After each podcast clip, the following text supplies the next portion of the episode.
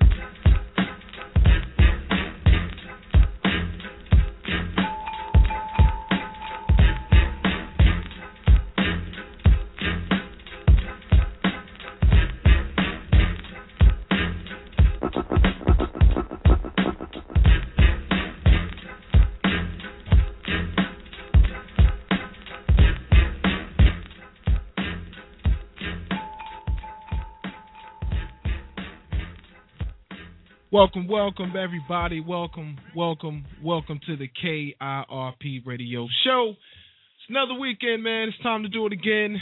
Ready to set you guys week off right like we always do.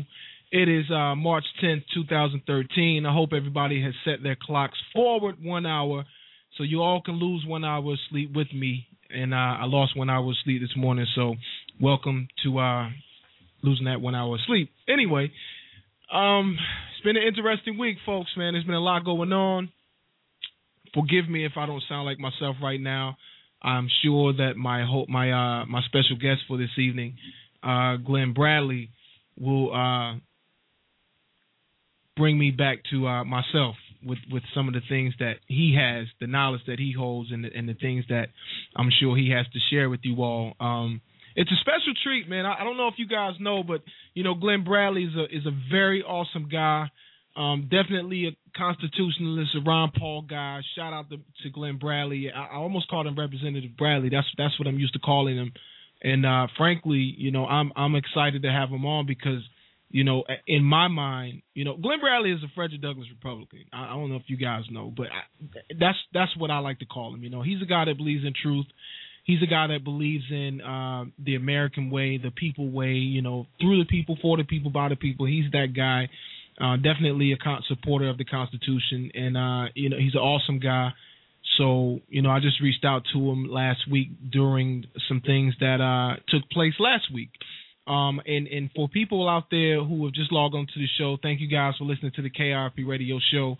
Um There's a lot of folks probably listening that, that aren't, you know, very familiar with uh, all the places that we are. So just Google K I R P Radio Show uh, for you guys who don't know how to get on in different ways, or folks that may be listening by phone and would like to listen online or what may have you. iPhones, we're definitely on iTunes. Look up, look up your um, iTunes podcast.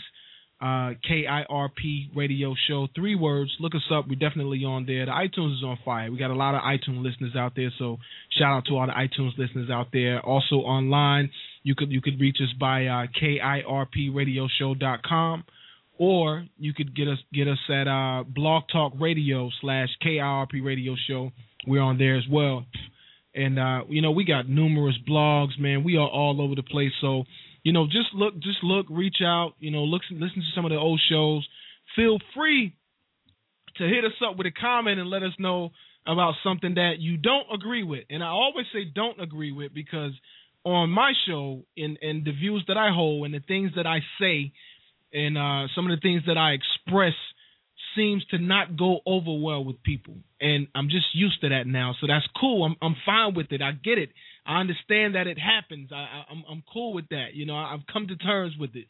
So uh, if I say something that you guys don't agree with, you know, hit us up on the Facebook. It's at symbol K I R P Radio Show, at symbol N C Pudgy is me. And uh, on my Twitter, on my N C Pudgy Twitter, don't be surprised on what I might say. You know, I always have to add that to any time that I, I let people know what my Twitter page is. I always have to add that. Don't be surprised on what I might say because I believe in the freedom of speech. So I'm going to definitely say what comes to my mind. I I don't mean any disrespect to anybody. I hope folks out there that, that don't know me, because people that know me, they realize that I never, like, that's rule life number one for me outside of believing in God. There's no rules with that. That's just who I am. But you know, rule life number one for me is no disrespect. Now, that's outside of an argument. And we're in an argument, we're getting busy, whatever. It's time to throw the hands. Anything goes. But outside of that, I don't mean any disrespect to people. And I always often, you know, say what's on the top of my head. And and, and sometimes it might come off horrible. Sometimes it comes off as being mean-spirited or what may have you. And I don't try to be like that. You know, I just, listen, there's a lot of things going on out here, right? And, and there's a lot of situations that people just don't know about. And you know, I'm, I'm always talking about politics, and I'm and I'm dealing with people in the political world and in political fields, and you know, a lot of times these people have me hot around the collar, man, because you know, with the politicians today, they don't commonly do what we want them to do, and I got a big problem with that. You know, I have a huge problem with that, and uh, that's what that's kind of what we're going to talk about tonight. We're going to spin off into some other things, and you know, Glenn Bradley has got his hands in some things that I want to I want to ask him about and ask him what, you know, where's his future go, and you know, we're going to talk about a, a, a, a lot of things tonight, you know, and you know, that's just what it is, man. That's what we do on the K R P Radio Show. Shout out to everybody out there for listening to the number one Black conservative talk radio show, conservative talk radio show, southeastern United States, and I have to add that conservative in there, because people always ask me, Pudgy, how are you conservative? Why are you conservative? And, and, and you know, I, I it, it don't piss me off, but in my mind, like the way that I live, the way that I know that most people live, most of us are conservative in our views. Most of us are conservatives in our homes. Most of us are conservatives in our wallet. You know, most of us are conservative in our faith. You know what I'm saying? So I, I don't I don't understand why not be a conservative. I don't get it. I think the problem with it is that a lot of people out there want you to uh, live under the definition that they've given conservatism outside of the conservative movement. You know, people like to define things the way that they think they see it rather than the way things really are. You know, perception is reality to a lot of people, but oftentimes it's not true. You know, sometimes your reality or, or your your perception is skewed. Sometimes your view is skewed. Sometimes you don't understand what the heck you're looking at. You know, sometimes you don't understand what people are saying. So you lean towards people who say that they live the way you live and they think the way you think. You lean towards their definition and the way they define those things that you don't understand, which is why a lot of people attack. A lot of people will attack conservatives. You know, a lot of people look at conservatives and say, how do you think like that? How do you how do, how would you want to cut money out of the budget? Or how would you not support people who can't take care of themselves? Look, conservatism is simply this. The belief in God above all others. The belief that one holds their, one who holds the ability to take care of themselves should be held to that. Okay? The belief in the Constitution, which is a document that stands over all other legal binding documents that we should abide by, that our government should abide by, We are anti-communist. We are anti-socialist. And that's just who we are. Now, I can go off into a whole long of other things, but I'm just I'm just letting you guys know individual responsibility, belief in God, fiscal responsibility. That's that's very simple. That those are the three things that most people will give you. But the, the beautiful thing about conservatism, outside of communism, socialism, and all these other isms out there that you guys want to name, in conservatism, it's self-defined. Like, it's the way that we live. It's just the righteous way to live that's self-defined by me, by you, by whomever else. Like, we don't need – I don't need – I say we. I can't speak for everybody, but I don't need anybody else to define who I am. Like, I don't I don't need anybody to define how I live. Anybody else, excuse me. I don't I don't have to look for a certain leader in the community or in the government or, or what may have you. I don't need anybody to explain who Pudgy is and how Pudgy lives and what Pudgy believes in. I can do that myself. That's why I'm a conservative. I'm a strong conservative. I don't back down for that. I'm a strong black conservative, and I don't care who don't like it. Like a, a lot of conservatives say, "Oh, Pudgy, you shouldn't use the term conservative. You shouldn't use the term black conservative. You're an American. You damn right I'm American, but have you noticed that I'm black? Like, wh- why is that a problem? Why is it a problem that I that I define that? That's who I am. If I was checking the box on an application, that wouldn't be a problem. If I was doing a survey, that wouldn't be a problem. Why is it a problem that I define myself as a black conservative? There shouldn't be a problem with that. And people think that people people like to say that that creates all oh, that creates division. And and this is my beef with other conservatives, because these are the ones that are saying that majority of the time. It doesn't create a, a nothing. I, I'm just a black conservative. What's wrong with that? There's nothing wrong with that. So I'm gonna ever I'm gonna forever identify myself as a black conservative, because this is who I am. I'm a black man in America. You know, it, there's nothing wrong with that. There's nothing wrong with being a white man in America. There's nothing wrong with being a Spanish man in America, a Latin, whatever you want to call it. There's nothing wrong with who you are. And, and that's something that we have to get over as a people, as individuals. We got to get over all this touchy stuff, man. People, you got grown men out here acting like punks. We're scared to say what's on our mind, and grown women too, while we're on the topic. I'm so sick of everybody being so touchy-feely about wordplay. It is what it is, man. If you don't like it, you just don't like it. Say, I don't like it, and move on. Agree to disagree, whatever. Or you don't have to agree at all. Just go about your business. But you can't stop the way people are using language, and, and, and you can't stop the way people define themselves, and you can't tell them that they're wrong either, because they're defining them. See, no one can define you. We define ourselves. No one else can define us. They can lie. They can tell us who they think we are. They can tell us what they would like us to be. They can tell us what we sound like. But the truth of the matter is, nobody can define you. Nobody. Nobody can define Pudgy. Nobody can define me. You can define this show if you like, but you still can be wrong. So anyway, anyway, anyway, it is what it is, man. Shout out to everybody out there listening online. All my Twitter listeners out there, man, you guys are definitely awesome. Tonight we are standing with Rand, and there's a lot of people out there that don't even realize that history was made this week, and and you know, that puts me in an awkward place. Like, if, if you tell somebody, do you, did you realize that last week history was made for you, me, and everybody? And and this is the beautiful part now. It, there, there's no specific group of people, whether you agree with Rand Paul or not. There's no specific people that his stand, his filibuster represented. It was just the it was American people who excuse me people who live in Americans, whether you're an American or not, whether you're a legal binding citizen or not.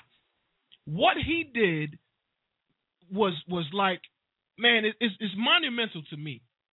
You know, it, it's monumental to me, and and I and I watched as this thing transpired from the morning, from the noon, from the night. I got a call from someone in Washington. Shout out to my, my affiliates out there that hold us down, K R P affiliates out there, or my personal affiliates out there. But I got a call from someone, and I got an email in the middle of the night saying that, you know, blah, blah, blah was going to happen. This might be on the radar, blah, blah, blah, so keep your eye on it. By eleven a.m. that morning, actually by nine, there were some reports coming out, but by eleven a.m. that morning, Rand Paul was preparing the filibuster. And that's what we're going to get into with Representative Bradley. I'm going to call him Representative Bradley. Damn it. I don't care what you think. So we got to go to commercial, folks. When we come back, my man Glenn Bradley is going to come on the show, and he's going to tell you guys why he's a constitutionalist. He's going to tell you guys why he's awesome, because I think the man is awesome. And once again, you don't have to agree with that, but I think he's awesome. And uh, he's going to tell you some other things. So we'll be right back after this commercial, man. Shout out to everybody out there at the Loving Father Society. Shout out to my brother Rashad Woods, my partner, the vice president, and I love being a black father, and the Loving Father Society, and everybody else out there. This is the way you get your week started, baby. This is how you get your fix of conservatism. This is cool conservatism. We'll be right back after these messages. You're rocking with the K I R P radio show, baby, the number one black conservative radio show, Southeastern United States. In love before,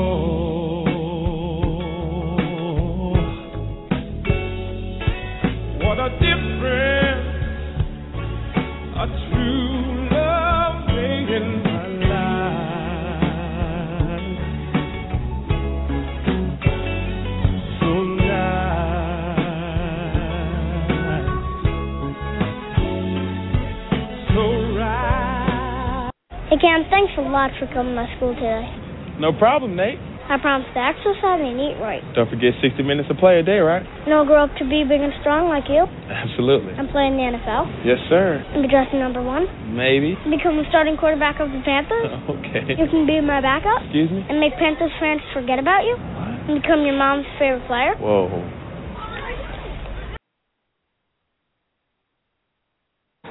Even some gun stalwarts, such as West Virginia Democratic Senator Joe Manchin, today sounded a bit more compromising. I don't know anyone in the sporting or hunting arena that goes out with a, an assault rifle. Mm. I don't know anybody that needs thirty rounds in the clip to go hunting. White House officials say the president does not view this tragedy only through the lens of access to guns, but also with a focus on education, mental health, and a violent popular culture. How many more innocent people? How many more? How many more? What has been the number one cause of unnatural death in history? Democide, or death by government, has killed two hundred ninety million people on record. Look it up. Go look it up. In the twentieth century, government murdered four times as many people as were killed in all the international and domestic wars combined. U S S R, sixty-one million nine hundred eleven thousand people killed. Hitler's Germany, nearly twenty-one million people killed. Japan's imperialism, nearly six million people killed. Western colonization killed over fifty million people. Pol Pot's Cambodia, funded by the U S government.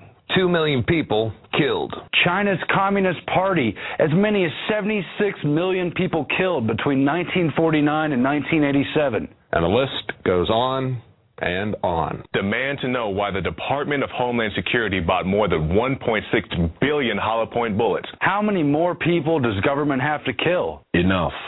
Enough. Demand an end to citizen disarmament. As an American. As an American citizen. As a patriot. For your children. Enough of the people laying down and letting government kill them en masse after disarming them, as they've done throughout history over and over again. Now is the time. It's time. It's time to realize that when the government takes your guns, people die. It's time to realize the biggest threat to you and your family is government. It's time to recognize government is the greatest killer of all time. Demand they show you the word hunting in the Second Amendment. Demand our politicians uphold the Constitution and Bill of Rights as they swore to when they took office. It's time for our leaders to read the Constitution. It's time for our leaders to obey the Constitution. The Constitution. The Constitution. Because a well-regulated militia with ten-round magazines wouldn't last very long. So now you know the most dangerous thing to you and your family in the world is government. Because mass murderers agree, gun control works.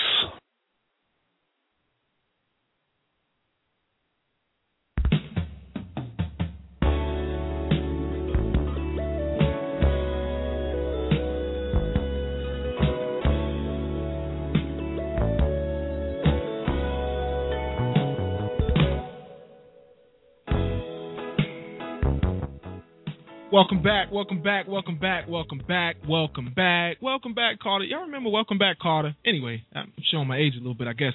Welcome back to the K I R P radio show, baby. Um, I just want to take a second to give a shout out to the Frederick Douglass Foundation, man. These guys are absolutely awesome. You can look them up. Look up uh, Frederick Douglass Foundation dot com. Check these folks out. Look at them. Look at their work. Look at their movement. Join the movement. Join the work. I think for a little is ten dollars a month.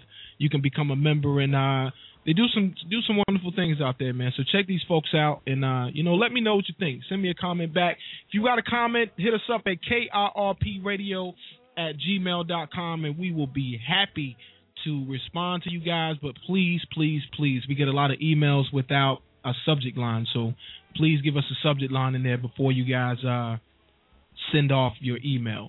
Uh, for everybody else that's listening online, maybe you guys get bumped off the phone line. I don't know. Sometimes the phone lines get full. I believe we can hold up to two, five hundred, something like that. Not sure what it is. Log on to K I R P radio at gmail dot com, or you can check us out at Blog Talk. That's blogtalk.com slash KIRP radio show. Ah, can't get my... Ah. I don't know what's going on, man. I can't can't talk right today.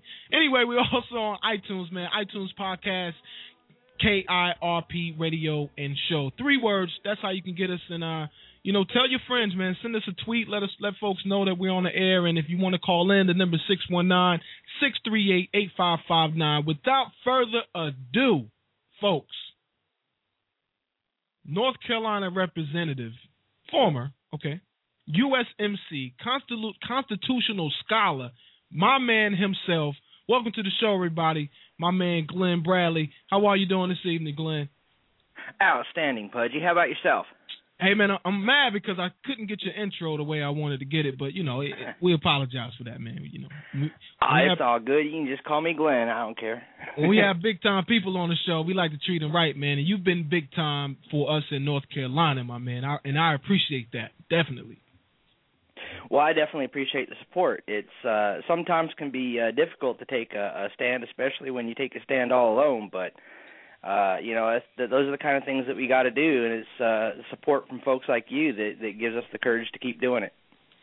Well, Glenn, speaking on taking a stand, man, I, I just want to get right into it. I'm not going to talk about Rand just yet because I, let's talk about something a little bit near home. I mean, you've been taking a stand for the last couple years for North Carolina on a number of different topics, man. How does it feel like How, how does Rand, how did Rand Paul feel last night doing? I mean, last week during that filibuster? You know, you know exactly what it's like. Well, for a long time, you know, I haven't been a big fan of, of either party. Uh, just coming up as an American, I, uh-huh. I know that our country is in a lot of trouble, and the only way to get back, get, get America back, is to get back to the Constitution. Well, I didn't see a whole lot of effort uh, from any party to get back to the Constitution. So, uh, you know, I refused to be politically involved for so long. And then, uh, of course, uh, I started getting involved when Ron Paul ran for president in oh seven. Mm-hmm. And, you know, since that point, I, I've just uh, basically dumped my whole life and, and gave every effort I have to, to restoring America. Now, it makes it easier. The reason I said all that is, is because it actually makes it easier to make a stand when you realize what the, the entire country is at stake here. Uh, I mean, if you think that America is just going to, you know, continue on forever without any trouble, that the dollar's in perfect shape, that, that everything else is great, then you have a choice to either make a stand or, you know, go along to get along, and you end up, you know, gainfully employed forever, however yeah. long. Yeah. But, you know, I, I don't see the point in guaranteeing that I'm going to be in politics for one hundred years when, you know, five years down the road, America might not be here. I just don't see that. Wow. So it's actually easier to take a stand when you understand what's at stake. So, but it, it can be a very lonely time sometimes. Man, I, I tell you what, it, there's there's been a lot going on just as of late. But, you know, if, if folks really haven't been paying attention, there's been a lot going on for the last few years. And, and I don't just mean since two thousand eight. You know, these things go back way back to, it, at least in my knowledge, two thousand, two thousand one. Before things mm-hmm. really started to transpire in North in, in, in this country, not in, in North Carolina included, you know. Um, yes.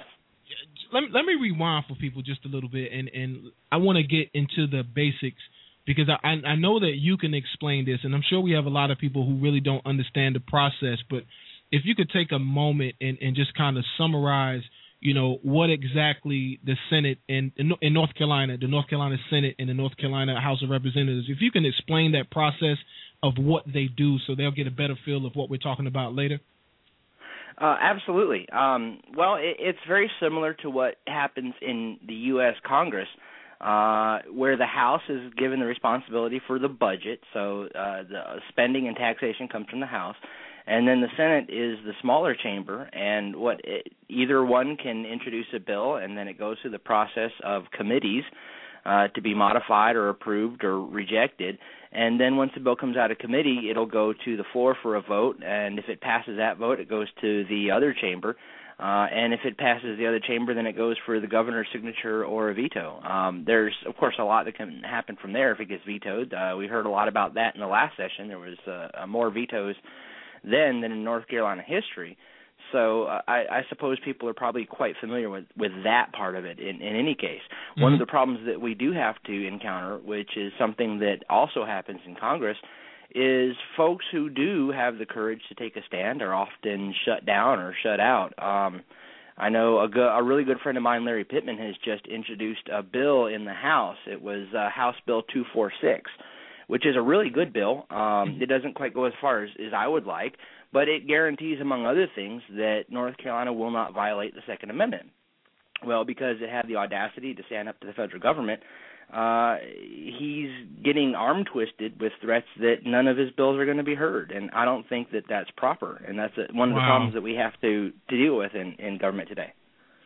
Wow, that that's amazing. So it, it, it's in politics, it's a little bit, it's a little bit like school almost. If you don't get down with the crew and you don't chill with the clique and you don't agree with what the status quo says, you're kind of ostracized. Oh, yeah, that's absolutely true. Uh, one of the first observations I made when I ended up in the North Carolina State House is that the vast majority of the members are just uh, children on a schoolyard. It, it, it, it's not about the principle. It's about, you know, uh, well, you didn't respect me when you said this, or you voted against my other bill, so I'm going to vote against your bill. And, and that's the kind of schoolyard attitude that we got to get away from if we're going to save America. Wow. Uh, on, on you're listening to the K R P Radio Show. six one nine, six three eight, eight five five nine with Glenn Bradley on the show right now.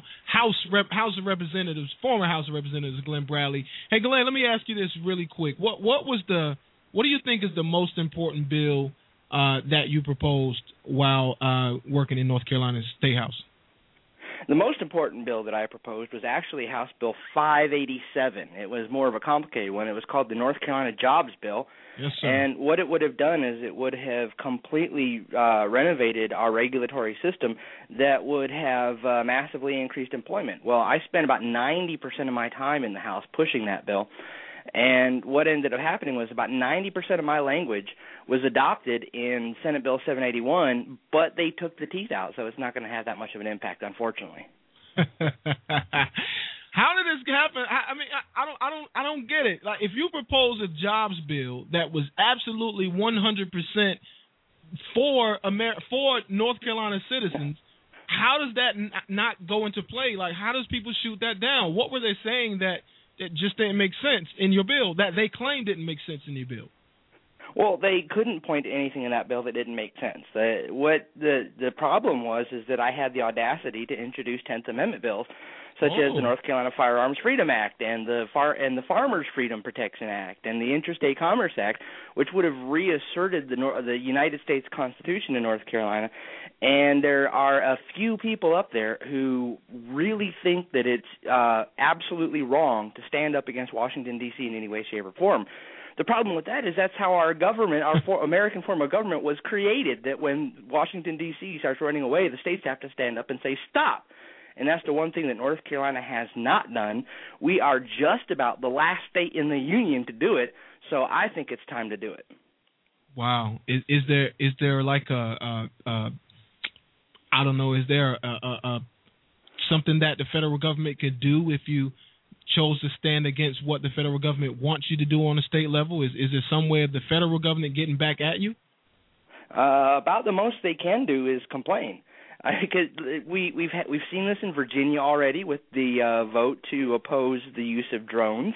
Uh, Virginia also nullified the N D A A last session. So, I mean, if there was something that the federal government could do, they would have done it by now. Like I said, every state, almost every state in the union has done this except for North Carolina. Even California wow. for goodness sake, has just produced a nullification bill for N D A, and Illinois has just produced a nullification bill. So we're, we really are on track to be the last state to stand up for the Constitution, and that's very um, disturbing to me. Well, what's the problem, though? I, I don't get it. If, if you know, if people are in support of it, if the citizens are in support of it, why can't we get it together in North Carolina? What's the pro- Is it the leadership in North Carolina? Yes. we'll, we'll leave it at that. I, yeah. we'll we'll leave it at that right now. I got I got a few things I need to talk about with that later, but we'll we'll leave it at that right now with the leadership. So I hope they're listening right now. You're listening to the K R B Radio Show with Glenn Bradley on the show right now. Uh, we're talking about national security, North Carolina politics. You know, we're just kind of covering the scope of things, man. And, and Glenn, I, you, as we talk about North Carolina, and and you know, we just went got past this election season, and things are kind of coming down a little bit. But one issue seems to still be on the plate. And and it's an issue that strikes near and dear to me, which is voter I D.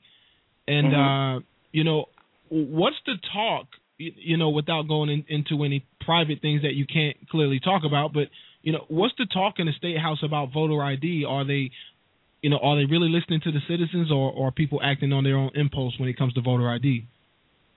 Well, that's uh, – um, that's actually a good question, and it's hard to say. I do know that uh, – last session, there was a lot of talk about bringing up voter I D and, uh, you know, uh, making it such that it didn't have to have a photo and doing all this other stuff. Uh, and part of that was because of the composition of the House not being a supermajority and a Democratic governor. Mm-hmm. Uh, I, you know, over the course of the last three to four years, the folks who are responsible for this have gotten a good indication by now of where the people stand. Uh, and I, what I don't understand is, you know, when you have something that is, is pretty well supported, and voter I D is pretty well supported, uh, but is controversial, uh, and you have the, the ability in your chambers to just go ahead and pass it, be done with it, and, and move on to other issues. You know, the by dragging it out, they're shooting themselves in the foot. They're they're making themselves terribly unpopular. You know, it. Voter I D has been implemented in a bunch of states. It hasn't disenfranchised folks. You know what? Just bring it up, pass it, sign it, be done with it, and get it out of the news cycle, for goodness sake. And th- this this is one of the ways in which, you know, here on the right, sometimes we can hurt ourselves. Sure, sure. And, and it's happened uh, time after time after time again, because it seems like folks don't stick to the facts. Like you, you have a right. certain degree of people that, that's so passionate, and, and, and that's understood. By the way, I just want to, you know, put that out there. It is understood why folks would be passionate about this issue, when, but only when it's being uh, lied about and, and, you know, people yeah. are fabricating the story on the back end. So I can understand why folks are passionate when they don't have the facts. But when the facts are out there and the facts are true and, and it's obvious, you know, that we need, that we should require an I D, a photo I D, or some sort of D M V equivalent proof that you are who you say you are. I just don't, I, I don't understand, you know, wh- why is that so hard to get? Like, why is that so hard for people to, to gather? How is that equal to the civil rights of, of like the N double A C P said, and how is that equivalent to the, uh, uh, what did, what do they call it? Equivalent to the Civil Rights Act or, or something like that in, of the sixties. So I, I don't know, man. I just, I just don't see how it's not logical not to require some sort of I D to vote. I don't get it. And I'll tell you that I used to be on the other side of that. Uh, before I got involved in politics, you know, I didn't think it was a good idea. And then once I went through a couple election cycles and I actually saw firsthand the kind of things that were going on, you can't even know if there's fraud uh, because we don't have the requirements to let us know if there is fraud. So, you know, this this is just a measure that I think that, that we need to take. To, and if it turns out that there was never any fraud to begin with, great. But yeah. we have no way of knowing right now. Well, you know, there's been a lot of fraud across the country, um, mm-hmm. you know, for whatever reason. There's been a lot of fraud in, in a bunch of different places. And, uh, you know, I, I can't say that we haven't had fraud in North Carolina. I don't know. I haven't worked the polls. But, you know, I remember Anita Moncrief was the whistleblower. And shout out to Anita Moncrief, by the way, was the whistleblower with uh, all the things that were going on with Fannie Mae. And, uh, you know, that caused quite a stir in America. You know, it, it really, to me, it really brought the issue to the forefront. But what about previously, Glenn? I mean, this is not Some folks attributed the voter I D to Obama and, and you know, the right not wanting poor blacks to vote because it's for Obama or, or what may have you. But, you know, what about the issue when it came up in the past? If, if you recall, what was the problem at that point? Why why, why wasn't it voted into uh, a bill back then, into law back then? Excuse me. Well, um, that's also a very good point. The reason that it was uh, never had uh, the ability to go anywhere in the past is because we were under severe Democrat control, and uh, you know this is this is one of the issues that that is partisan. The Democrats really don't like it, um, and, and that's one of our problems because neither party uh, tends to to want to think this through. They've just decided what their position is, and that's what they're going to push. Republicans a lot of times support it, and they don't know why. Democrats a lot of times uh, oppose it, and they don't know why. And that's one of the issues that we have in America. But because of the fact that this has always been basically a Republican issue, mm-hmm. and the Republicans didn't have any ability to get anything done in North Carolina until two thousand eleven, and that was the first time it became a big issue. And, and it, you know, it really didn't have anything to do with uh, President Obama. And, you know, one of the issues I wish that we had a deeper grasp of is is timing, uh, you know, because some of our own folks have, have been uh, pretty big hypocrites in, in past by um, bringing up issues at the wrong time. Uh, you yeah. know, if why, why are you suddenly going to, you know, care about something when the other guy does it, uh, when when your guy did it, it was okay. No, we right. can't do that. Right, and, and see, and, and shout out to you because and that's a question I was going to ask you. Shout out to you for being a constitutionalist because that is the difference, though, Glenn. Um, a lot of people are uh, rhinos, if you want to call it. A lot of people are dedicated only to the party or only to themselves and what they can get out of the situation. But there are very few people that stand on the papers of the Constitution and say, you know what, this issue is just right in general, no matter what side you stand on, and here's why, according to the layout of the Constitution. And we don't have that a lot. And, and I think that, you know, we should we should that's those are the folks we should vote for. You know, those are the folks that should be running for office. People are people that are constitutionalists. And shout out to Greg Brannon. Matter of fact, Doctor Greg Brannon, who just threw his hat in the ring. You know, shout out to him. And I, I think he's running for uh, North um, U S Senate, if I'm not mistaken. Correct. So shout out to him for that, and maybe we'll get him on the show and ask him why he's a constitutionalist. But, but Glenn, that's your that's my question to you. Why are you a constitutionalist, and why is that important in two thousand thirteen? Well, you know, I really think that uh, one of my civics professors back when I was in seventh or eighth grade uh, probably helped me uh, to understand that a lot. Because uh, it's been since I was a, a small child that I, I didn't recognize American government as being constitutional. Mm-hmm. So uh, from that point on, I would recognize a lot of the stuff that was going on and, and really oppose it. Um, but I ended up joining the Marine Corps specifically because I wanted to swear an oath to the Constitution because I felt that that was the one thing that could save America. Now, one of the things I wanted you, you, what, you, what you just said reminded me of. I remember from the intro you were talking about uh, why do people think it's a bad thing to be a conservative? I yeah. actually have an answer for that. Mm-hmm. Uh, when you look at folks who claim the title conservative that uh, oppose welfare but are going to turn around and give one point six billion dollars to Egypt for no reason, you yeah. know, they're obviously hypocrites, but that's yeah. what people see. They see Lindsey Graham. They see John McCain, and they think that that's conservatism. Well, you know, if that's what you think conservatism is, then I wouldn't want any part of it either. Yeah, you know? Yeah, so that's, I, I and that's why I always say it should be self-defined. That, that, that's why I always, you know, make that that, that strong – Um, um, statement that, you know, conservatism is self-defined. But excuse me, go ahead. I'm sorry. Sorry about that. Well, no, not not at all. And, uh, yeah, I'm a constitutional conservative. Uh, I see that America is in a lot more trouble than people realize. Um, I, I, I suspect we're going to have a pretty big dollar crisis by the end of twenty fourteen because of what the Federal Reserve is doing right now. And, and with all these emergencies coming out, with, with all this, this trouble coming out, I, I recognize that the only way to get America back to prosperity and the kind of prosperity that everyone does better is to get back to constitutional government. I mean, we're talking about a, a budget deficits and a debt in Washington, D C If we obeyed the Constitution, Washington, D C couldn't do eighty percent of what they're doing. Uh, public education. We, we look at the Department of Education in Washington, D C, and what has it given us? Every child left behind. You know, we we got to get away from giving all this money to these people to be bribed back with our own money to damage our own performance.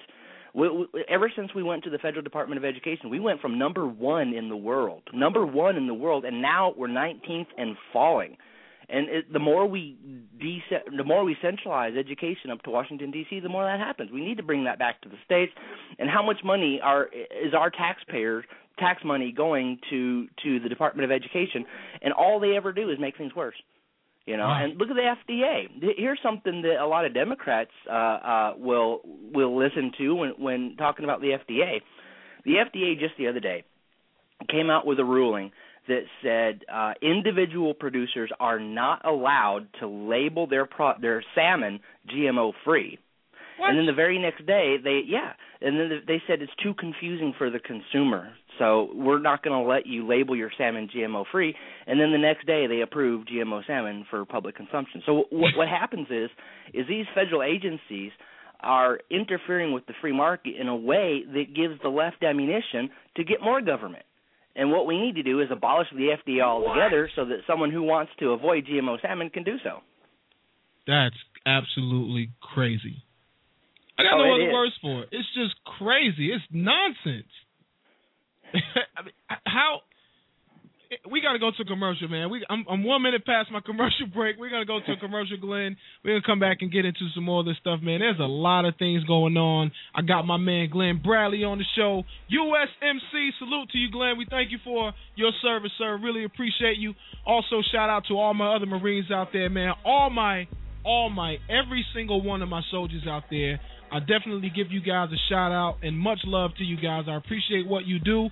You guys know if you log on to K I R P radio show dot com, if you log on to that website, you'll see how much we salute you guys and how much we appreciate you guys. I mean, it's it's camouflage, man. You know, it's camouflage. Shout out to everybody out there listening to the show, man. six one nine, six three eight, eight five five nine. Hit number one if you got a comment. We'll try our best to get you in. But my man Glenn and I, we have a lot to cover. Glenn Bradley's on the show, folks. We'll be right back after these couple of messages. Stick with us.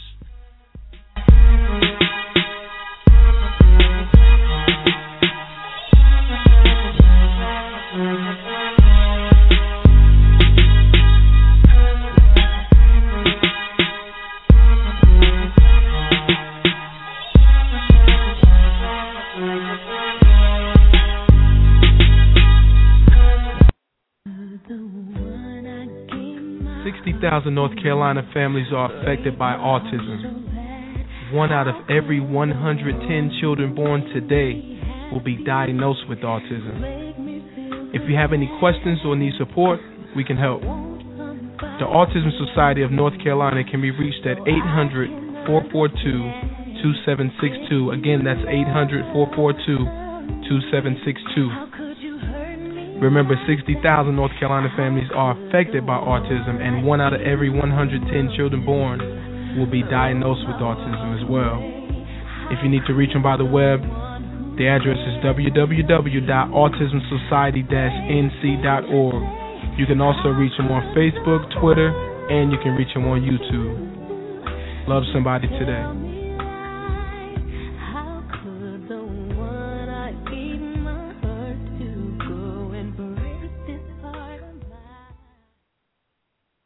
Could switching to Geico really save you fifteen percent or more on car insurance?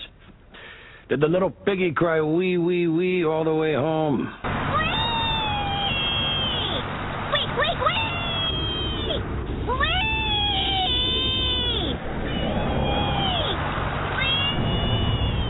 Wee, wee, wee! Maxwell! Yeah? You're home. Oh, cool. Thanks, Missus A. Geico. fifteen minutes could save you fifteen percent or more. Desherie is an online indie department store, born with the ideology, community, and self.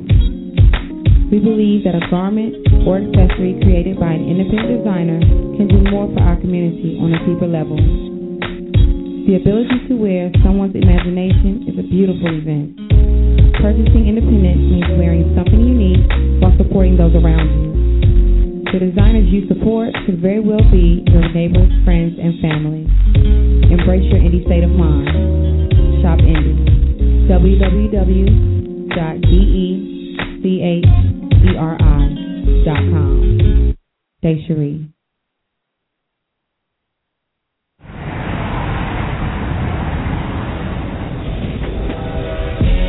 You don't call yourself a superstar.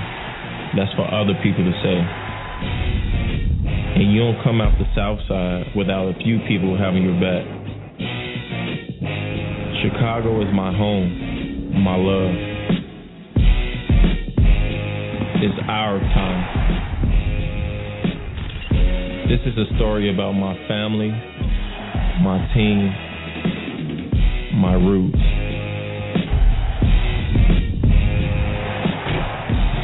This is a story of D. Rose.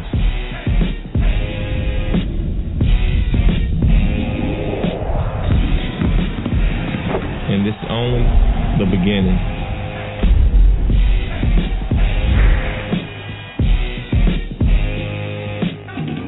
I'm all in.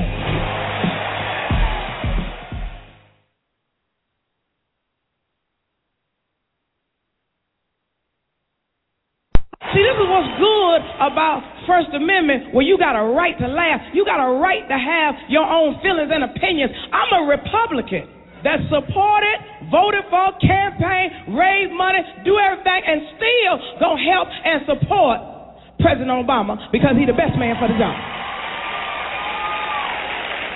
Because Barack was so powerful that he can win a Nobel Peace Prize based on what he gonna do. Not what he did.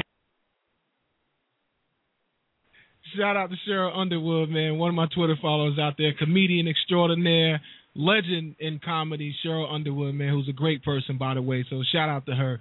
That was beautiful. I like how she put that. Not for what he's gonna, for what he's gonna do, and not for what he did. But anyway, but welcome back to the show, everybody, to the K R P Radio Show, six one nine, six three eight, eight five five nine. You can catch us on Twitter, at symbol K R P Radio Show, at symbol N C Pudgy is mine. Uh, again, don't be surprised on what you might read on there because I might push the envelope sometimes, but just remember it's all respect, all in fun and games, and all in truth. But uh, back to my man Glenn Bradley on the show, folks. And uh, Glenn, um, let me let me ask you this, man. What's your favorite song? Uh, my favorite song, um, actually, is one that no one's ever heard of. It's called Sons of Liberty by Jim Lampos. Uh, it's uh, uh, one of the lines that really strikes me. It says, when the bonfires burn on election night, we will break this curse. And and that's really something that has kept me going. Man, I like that. How would you? How in the hell were you prepared for that? I tried to say something that, like... you, you shout out to you, man. That that was that was excellent, man. See, that's what we need right there. Somebody that's always prepared, because most of the time when I ask people something like that, they're like, "Oh man, I wasn't ready for that, Pudgy. I don't know." And they're definitely not quoting any lyrics. But shout out to you for that. only only you and my man Kevin Daniels and and and my brother Buck. You guys quote lyrics like none other, man. So shout out to you for that. That that was great. But um. we don't have that song, so obviously I can't play that for you. It's all right though. It's cool. We'll we'll work on it. We'll maybe you can send me that record, and I, I'll love to play that on this on this show. That'll that might help Jim Lampos. Matter of fact. Yeah, well, it's um it, it's probably a little bit outside of uh, uh, what you're used to listening to. It, it's more of a folk. I, I tend to listen to every kind of music there is. Yeah. And what what I've done is I've actually built a library of M P threes. Uh-huh. That every single song has the subject of liberty in it, and, and there's hundreds and hundreds that's from cool. every style on the planet, and, and that's that's what I listen to all the time. Glenn, let me tell you what my job was in the entertainment industry. I started out as a as a two-bit rapper. Okay, I got a recording contract. I end up working for a, a porn company's rock label as the head mm. of hip A and R of hip hop after promoting rock concerts. So trust mm. me. I listen to everything. I have listened to everything, even stuff that I didn't want to listen to.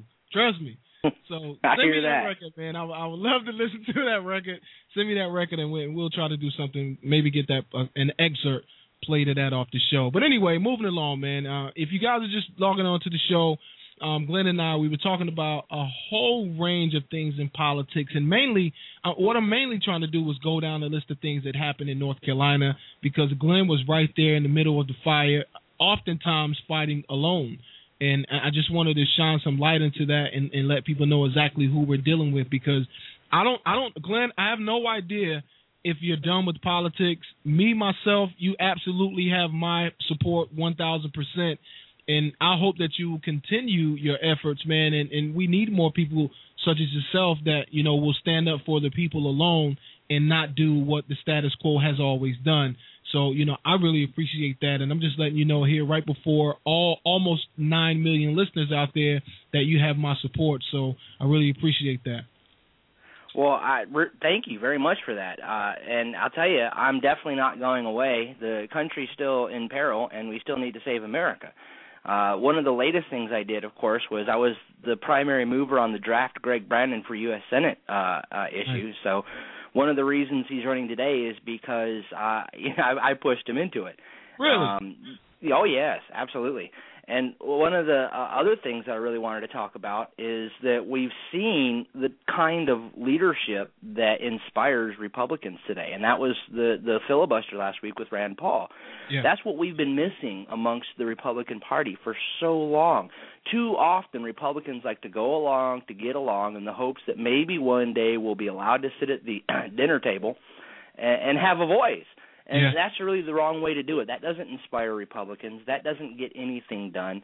Uh, and, and we need to start inspiring Republicans again. And that's one of the reasons why I've thrown my hat in the ring to run for vice chairman of the North Carolina Republican Party, so we can bring the Republican Party back to the place where we inspire people. We haven't had an inspirational Republican since uh, Ronald Reagan, for goodness sake.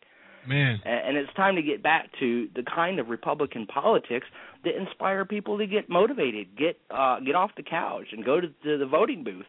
And, you know, Rand Paul gave President Obama the first defeat of his presidency last week, mm-hmm. literally.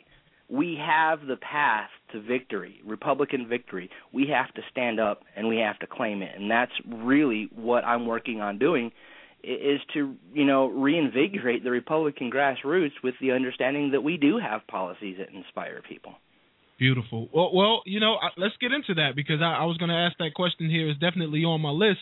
Uh, North Carolina G O P vice chair, you know, what can you do from being the vice chair of the North Carolina Republican Party to help people across all party lines of North Carolina, or, or excuse me, to help the North Carolina citizens, period? Well, that's um, actually more than more than it, it's probably obvious on the face of it. Mm-hmm. Uh, the composition of the Republican Party is made up of the people who compose the Republican Party. By expanding our outreach and expanding our base into the younger demographics, like the eighteen to thirty year olds, and uh, and showing uh, like uh, showing minority folks why mm-hmm. the Republican Party has a message for them, uh, th- then you start to change the character of the party. And, and when you do that, then the party starts standing up for, for what's real and, and not for what we have been. And I think that's one of the biggest and most important things we can do, is change the composition of the party to folks who are not going to just sit there and, and watch while Republicans go along to get along, but that demand real action to uh, implement the policies that we all agree on. Wow, that, that's, that's pretty good. Um, well, let me let me also ask you ask you this. You know, there I, I think the Republican brand has been damaged tremendously. Okay, for yeah. whatever reason, uh, if if it's if it's not P R nightmares, it's people putting their foot in their mouth. Okay, yeah, and and it seems oftentimes that Republicans are traditionally fighting with their backs against the wall, and, and to me that means at the last minute. Yeah, they only come out fighting when they have no choice. And from where I sit now, I'm neutral, I'm an independent, but I definitely lean more right than left ever. Okay, I, I don't. As a matter of fact, I don't think I ever lean left, but you know, it, it, I either stay middle of the ground or I'm leaning to the right, because that's what makes sense to me on, on most all issues. But when people are wrong, they're just wrong. But let, let me ask you this: do you feel like the brand of of being a Republican is so tarnished that the youth don't want much to do with it today? Well, absolutely. There's no question about that. And there's a lot of reasons for that. Just like you said, I think one of the biggest reasons that, that we have that that's happened is we let the left frame the debate. And see, th- that's more important than most folks realize. When you let the opponent frame the debate, you're always going to look horrible no matter how good of an answer you have, which is why on the right we need to learn to frame the debate so that we don't get into that uh, situation anymore. One of the reasons why the media ruthlessly destroys us at every turn is because we've let them frame the debate. Fiscal conservatives don't want to have an efficient military. Fiscal conservatives want to starve the poor. This is what we're getting from the media. This is what we're getting from the left. You know, anyone who has a brain should think that that's ridiculous. That's not what we want to do. But right. That's the narrative that's being pushed. We let them frame the debate, so whenever we actually get into the fight, our backs are against the wall because we're we're already, you know, fifty, uh, forty-eight yards into into our own territory. Mm-hmm. Wow.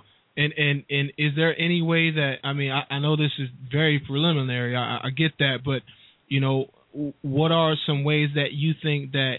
Why do you think you're the right person to help change that, Glenn? Well, uh, and I'm not trying to be very egotistical, but uh, I'm pretty good at articulating uh, what a conservative policy is, particularly mm-hmm. in such a way that that folks understand it. You know, uh, when I talk about fiscal reform, I don't get accused of wanting to starve the poor because I bring in a solution on how the poor can eat.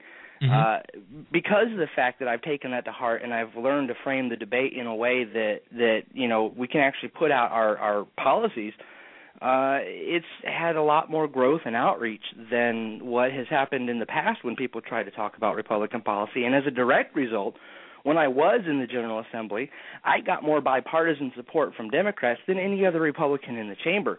Right. And the one bill they allowed me to hear uh, on the floor passed unanimously. And it's because of that kind of outreach. See, Democrats and liberals often have the same policies that conservatives have, but we fail to articulate them. Uh, one yeah. of the good examples that I use to describe how that works, uh, Republicans like to talk about states' rights. Well, the le- guy on the left hears that, and they think Jim, Jim Crow, segregation, blah, blah. Well, that's absolutely not what the guy on the right is saying.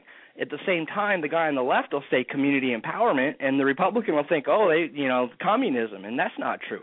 The right. two people are saying the exact same thing in a different language.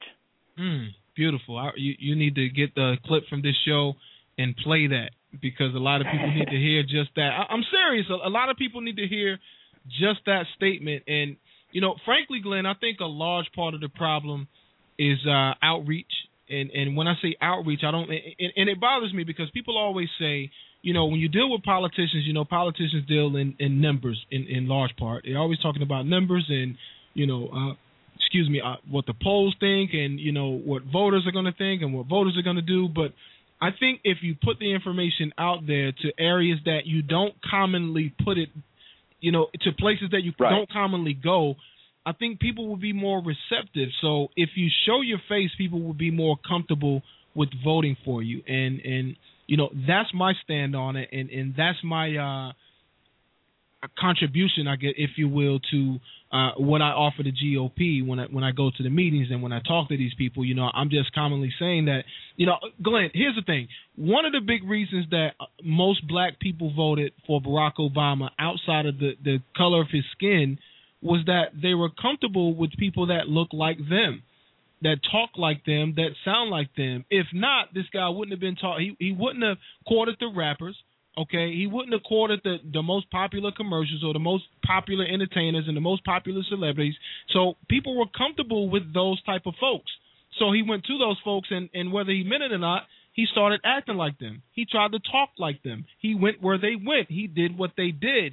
And that's why a lot of people voted for him, because they felt like, hey, he's cool. He thinks like me. He eats like me. He watches what I watch. Bill Clinton did it. He didn't. It just works. Mm-hmm. And and what happens is we vote for these people based off those wrong premises, those false premises, and then we end up with where we are now. You know, a leader oh, that just doesn't listen to the people.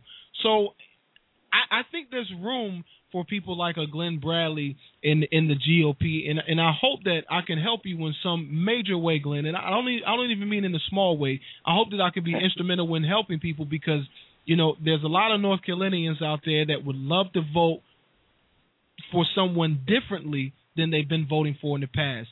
So if you're the man to do that, definitely reach out, man, and, and don't be afraid to speak your mind, because what you offer is definitely something special, and, and I think people can see that. When you start talking about Constitution, you're talking about the ability to say what I want to say without any recourse, you know, with, without anybody ostracizing me or, or saying that I'm wrong for that, whether it's disrespectful or not, because that's a different conversation. If it's disrespectful, we mm-hmm. need to talk about morals, okay? But you know, and, and there's a lot of different things going on here in North Carolina. So, you know, I definitely wish you the best for that. I love all your answers in that. And and just one last thing on, on the vice chair, man. And, and I don't know how you feel about this, but, you know, when it comes to actually going through the process of, of running for vice chair, it seems like you have to get a seal of approval from the powers that be again. So I, I'm just I'm just asking you. I mean, you've done some great things in the House, and some that folks like, and some that folks didn't like. So how hard is it? How hard do you think it's going to be for you to get the seal of approval from folks who've already been involved with the process that might feel some kind of way about you? Well, you're you're absolutely right that uh, in times past that's been the case, and that's mostly because of the composition of the conventions. But you know, we have a lot of new faces coming to the conventions, and the reality is, is if you have the numbers, you have the vote. It doesn't matter who approves of you or not. And and one of the things that I've been able to do successfully in North Carolina, which is very unusual, the only other person I know who's done it is Rand Paul, mm-hmm. is to actually uh, build a coalition between the Tea Parties and the Liberty people. And when you put those two together, and as many of them are coming to the conventions this time around, uh, there's there's almost no stopping it. If you have the numbers, if you have the people, you have the votes. And, and but in addition to that, I've also been able to articulate an argument amongst the establishment that they can't refute. And what that is is look at look around, look at all the uh, the the gray hair that comes to every single meeting you go to. Your average Republican is around sixty-five, seventy years old right now. If we don't start bringing in the eighteen to thirty-year-olds, then the Republican Party is going to be dead, and our children are going to have nothing but a Democratic Party to contend with, and that's it. So they know that in order to bring in the kids, you have to go back to the constitutional platform, because look at what Ron Paul did with the with the youth vote. Look yeah. at what Rand Paul's doing with the youth vote. This is how you get young kids involved, and this is how you expand the Republican base into minorities. And they're starting to realize that, so their resistance is, is kind of dying away. Wow. There you have it, folks. I, I don't. I couldn't put it any other way, man. Glenn added it. He, he put it real clear for you, so if you don't understand it, play it back.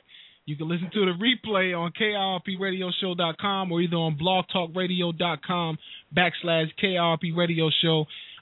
Glenn, I, I got to ask you about, in this in this last segment here, I want to ask you about the the the, uh, the Rand Paul and the Stand With Rand and N D A A and, and a couple more things um, that I feel like is very concerning in, in national security in this uh, in this nation. So if you got the time, we got to go to commercial and we'll come right back and get on that. You good with that?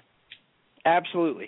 All right, folks, we'll be right back after these messages. You listen to the K R P Radio Show with Glenn Bradley, former representative of the House in here in North Carolina. We'll be right back after these messages. I want you guys to check this out. It's called Liberalville. If you don't know what Liberalville is, I'm gonna Sonny Johnson is going to take you to a place, and uh, she'll tell you guys exactly what Liberalville is. So, you know, you might enjoy this, you might not. A lot of liberal people say that Sonny's crazy, but that's my sister, man. So shout out to Sonny, and uh, shout out to Kevin Daniels, and shout out to you, man. Thanks for listening to the K R P Radio Show.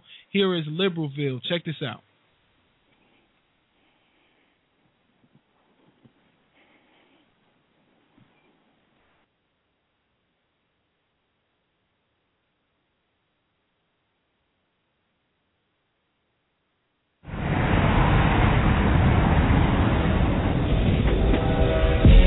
You don't call yourself a superstar.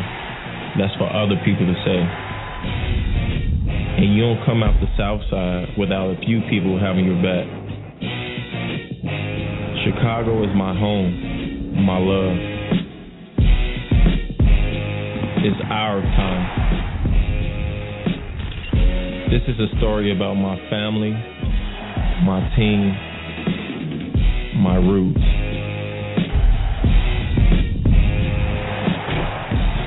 This is a story of D. Rose.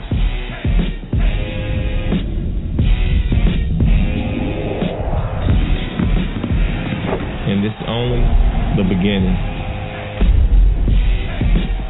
It is my mission to create brand stories for you that push the envelope, force people to stop, think, and take notice.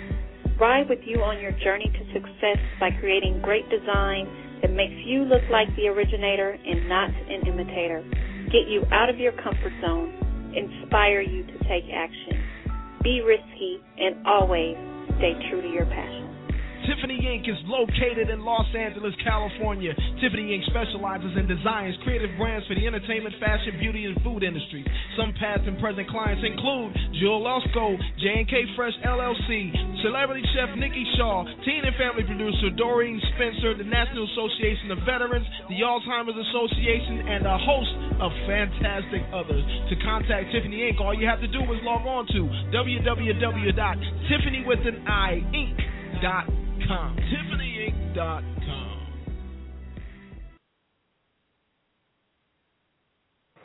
It's the same way he did when he was in high school. After school, he practiced, then he went to the gym. This is what he wanted. This is the life he chose. And if you want it, you have to work hard to keep it and keep on going with it. So I believe he will come back. And when he do, I'm going to be at the Bull Center cheering for my baby.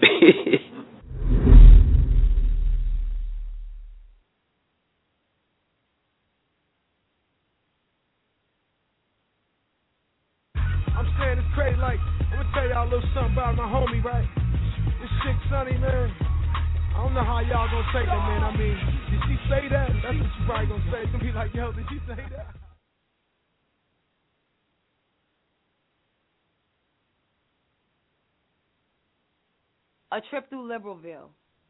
Come with me on a trip through Liberalville. Call it what you may. The ghetto, the hood, the block, the trap is nothing more than the outcome of liberal policy. If the Negro in the ghetto must eternally be fed by the hand that pushes him into the ghetto, he'll never have the strength to get out of the ghetto. That's Carter Woodson, and it's the premise for this article. Now, when most people think about Liberalville, called by one of the aforementioned nicknames, they think drugs, crime, trash, and desperation, low-grade public housing, limited job opportunities, and no chance at a quality education. They just forget to look at the equation. People plus liberal politics equals total degeneration. You need a better tour guide. What's really there, the liberals had. People of all faiths, colors, and creed, all with a basic need to belong. See, it's the same song from eight tracks, the Wax C D, the iPod. Living in Liberalville is hard, or is it? Let me tell you what I see when you remove the Democratic elite. I see the poet. Feelings into verbs, action into words, the revolution has occurred in modern-day storytelling. His wit is hard to defeat. His desire makes it hard to compete, but his skill stays on mixtapes and side streets because we find value in the industry. I see the artist, a vision in his head, bigger than any paper or pad, graffiti formed on walls, and it's sad. We find no value in the art that he shares, so it stays in Liberalville halls instead of on museum walls. His property values continue to fall. I see the pastor. Broken and remade, no longer weighed down by past mistakes, saved and enraged, those around him continue to fade from God's glory to government shade in an attempt to be made into what our Savior already promised. I see the banker. He never stepped foot out of Liberalville still. The boy can convert euros to yen and back to dollars again, accounting for inflation and taxation, trapped in a situation where he doesn't understand the value of his instant computations. I see the politician. On a mission to stand in opposition to anyone who would change the rules halfway through the game. He can rev up the folks, folks and gather the vote, but it's a shame. He has no power or desire until shots are fired and the people need someone to blame. I see the lawyer, not court, but street-appointed masters of defense. Not bar, but street associates of common sense. In a pinch, he can play name that crime. He can list the charges, guess the verdict, and predict prison time. Dirty hands and deeds protected by a brilliant mind. I see the social worker. Two kids of her own, two of her brothers, never doing for self, always for others. I shudder to feel such a back-breaking weight. Low funds, short supply, and empty plates, and a support system that says, wait, fall a little further, then we'll save the day. I see the psychiatrist. Oh, she may be whacked out, she may seem, but for free she'll break down your dreams whether you ask her to or not. She spots those who pass with a swift kick in the ass and says, hold up, not so fast. Your mom did it, and so did I. The answer to your problem is not getting high. It's doing more than just getting by. I see a promise. I see a possibility. A promise and a possibility with a capital P, and potentially the only salvation for our community. K I R P Radio!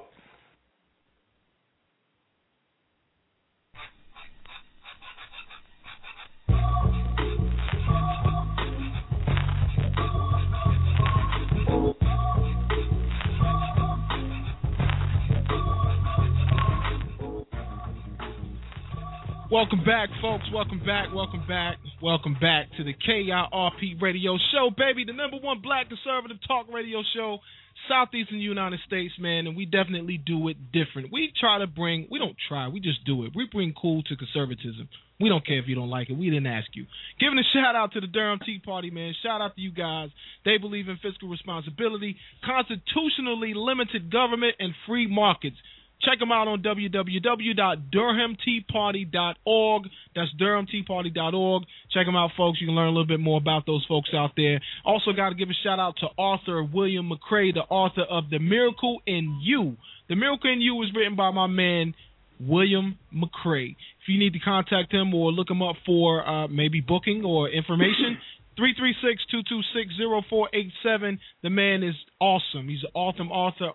Owner of a barbershop right here in uh, North Carolina, Graham, North Carolina, if I'm not mistaken. So shout out to him. Also got to give one more shout out to Leslie's Barbershop, a historically monument in the community in Atlanta, Georgia. I mean, this place is awesome. four forty-five Edgewood Avenue, Southeast Atlanta, Georgia, four zero four, two two three, six six one seven. Giving a special shout out to Leslie, which is the owner. Uh, Mister Leslie, shout out to you, man. You, you're great. You're, you're a great man indeed.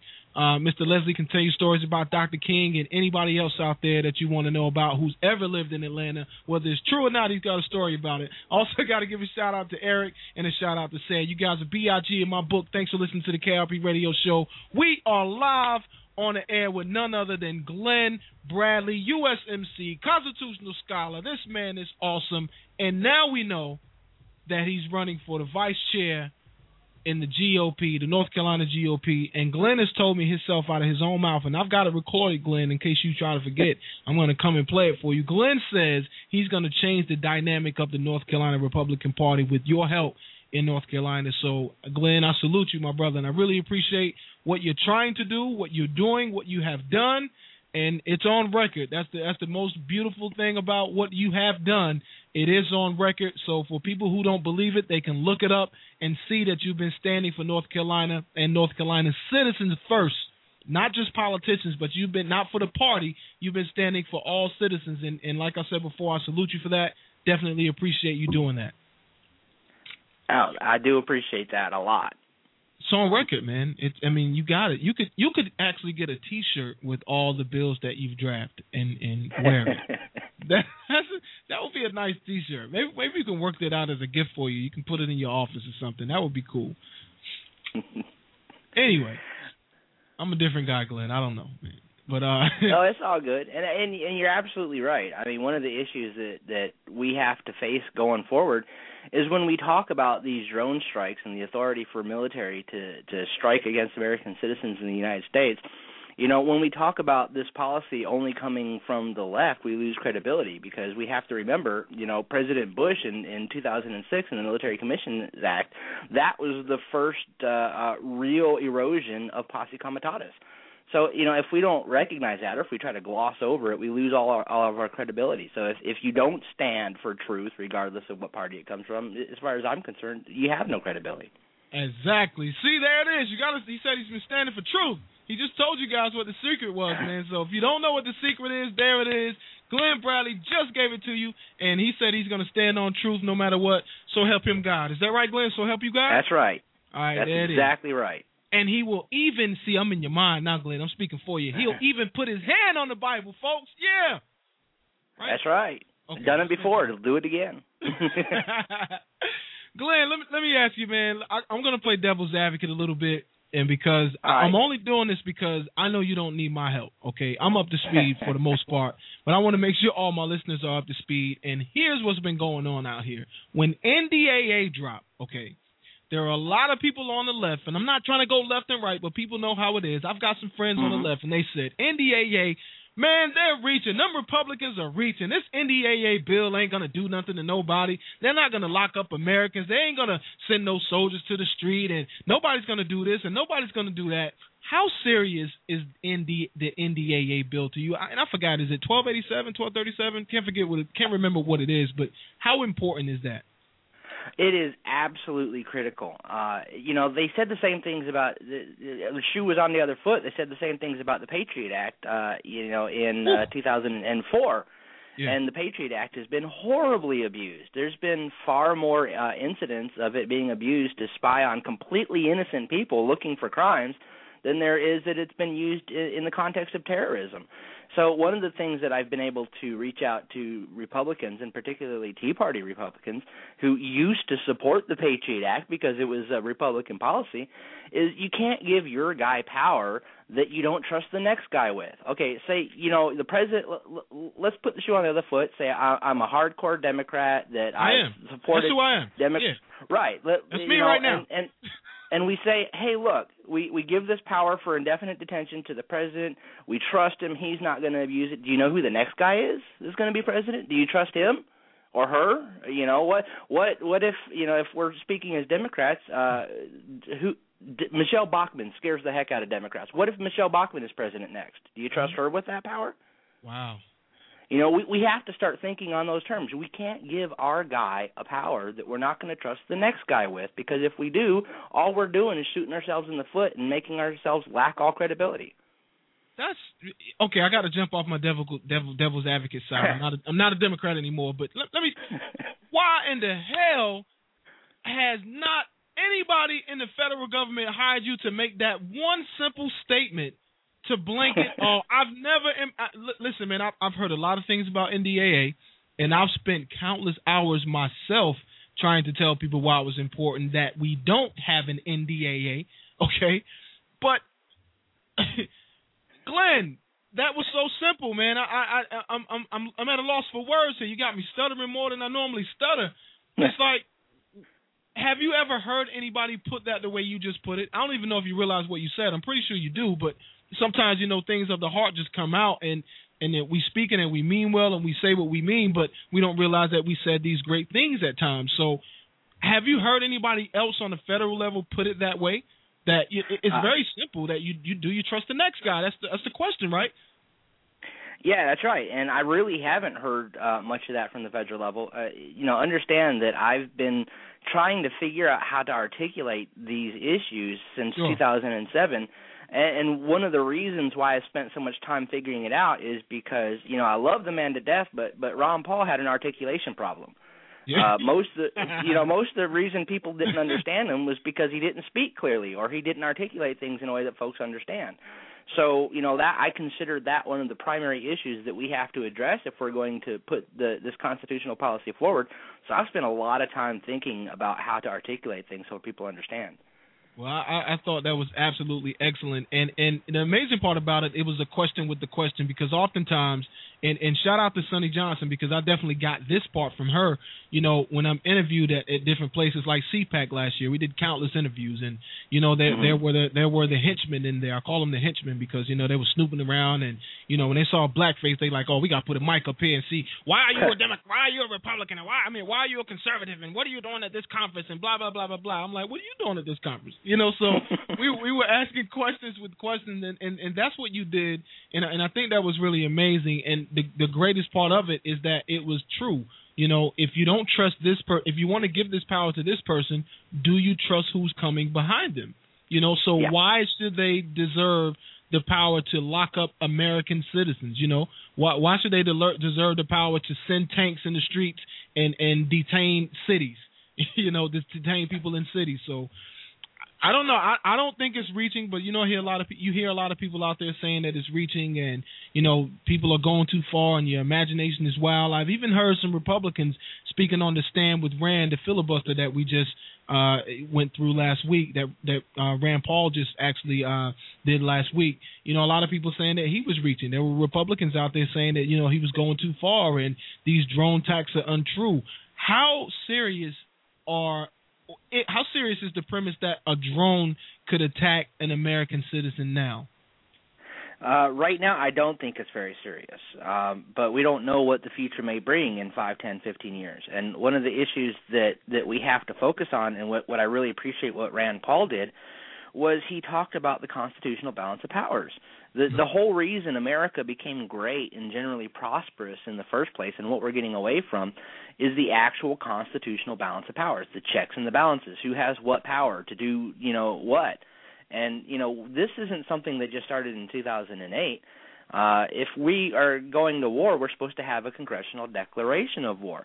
My goodness, the Nazi threat was a, a, a thousand times worse than anything we're facing in the Middle East, and we took that out in five years and we're done with it.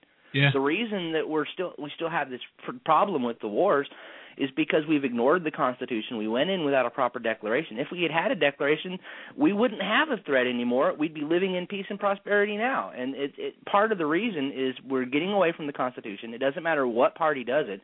The more we get away from it, the less well-off Americans will be. And this is a sh- strong constitutional issue of the balance of power. This is not a power that the president is supposed to have. Wow.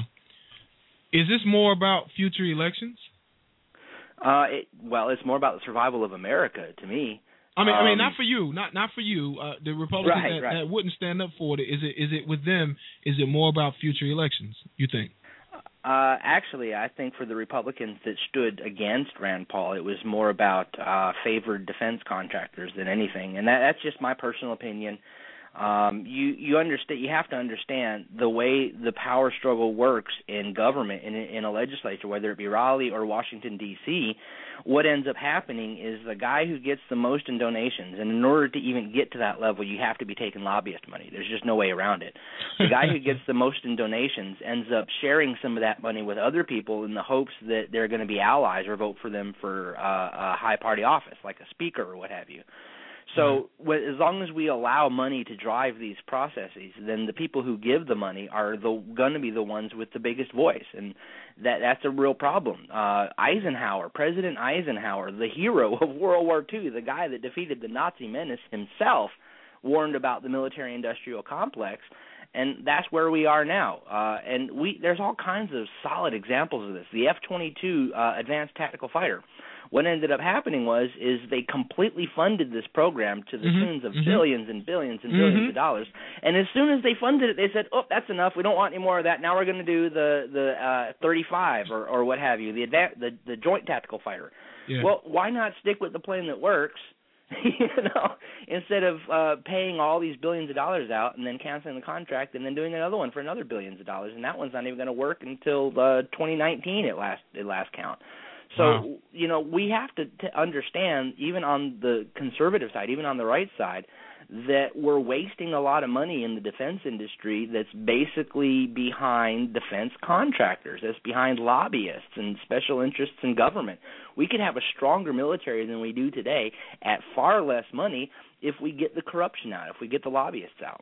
Money. You, you, you, said, you definitely said it right, and it's interesting because, you know, we, we pay our we vote on our representatives. You know, first they we vet them, or they vet us, it seems like. But, you know, these people say that they want to run, and then, you know, we, we talk to them and we vote them in office, and then they get there and uh, they, they declare that they're going to do what, you know, the American citizens want them to do.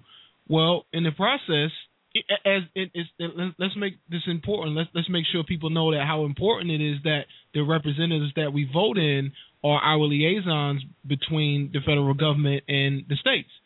So, mm-hmm. you know, once we vote these people in, it's amazing what happens, because somehow the lobbyists get a hold of a lot of the representatives. Well, the lobbyists also get a hold of the federal government. So you got lobbyists working for both ends, and then we end up losing the liaison that we once had. So it seems like today the federal government is getting their way more and more than less in all issues. So it, it leaves a bad taste in a lot of people's mouth, and you know, a lot of folks' mouths, and they don't want to vote anymore. They just want to give up. They're, I'm hearing people say, you know, there's nothing I can do anyway because they're gonna they're gonna do what they want to do anyway. So I'm hearing a lot of that, and and you know, folks are looking for a savior, and, and it's unfortunate, you know, because we are the saviors, and I keep saying that, mm. you know, don't wait for a leader. The people, we are leaders collectively. And and if we really want to lead, we need to stand up and we need to vote and we need to speak on these issues and make some calls. And I'm sick of folks marching, Glenn. You know, no right. disrespect to anybody. Y'all can take this and chop it up and, and make it how you want it. But I'm sick of people marching and not doing anything after the fact. If you march, you need to have a cell phone calling your representatives while you're there. That's a beautiful right. time to call them. If you got a bunch of people standing on the steps somewhere or marching somewhere and they all agree on one issue that needs to be changed or something that they feel strongly about, somebody should whip out their cell phone and start calling their representatives. And then that's when they'll take you serious. That's absolutely right. And going back to the ultimate truth, you know, we need to be wise as serpents and so, and uh, gentle as doves. Amen. Uh, you know, because we go back and uh, here's a good example. When I was in the General Assembly, uh, it was widely produced, uh, published, that uh, a poll had been taken, and I was cons- called the least effective member of the General Assembly, uh, the on the bottom of everyone, including, you know, number one hundred twenty. Well, it turns out that the poll was of four hundred thirty-seven lobbyists. So, you know, and, and this, this this is the effectiveness oh. rating that we've used on the General Assembly for the last fifty years.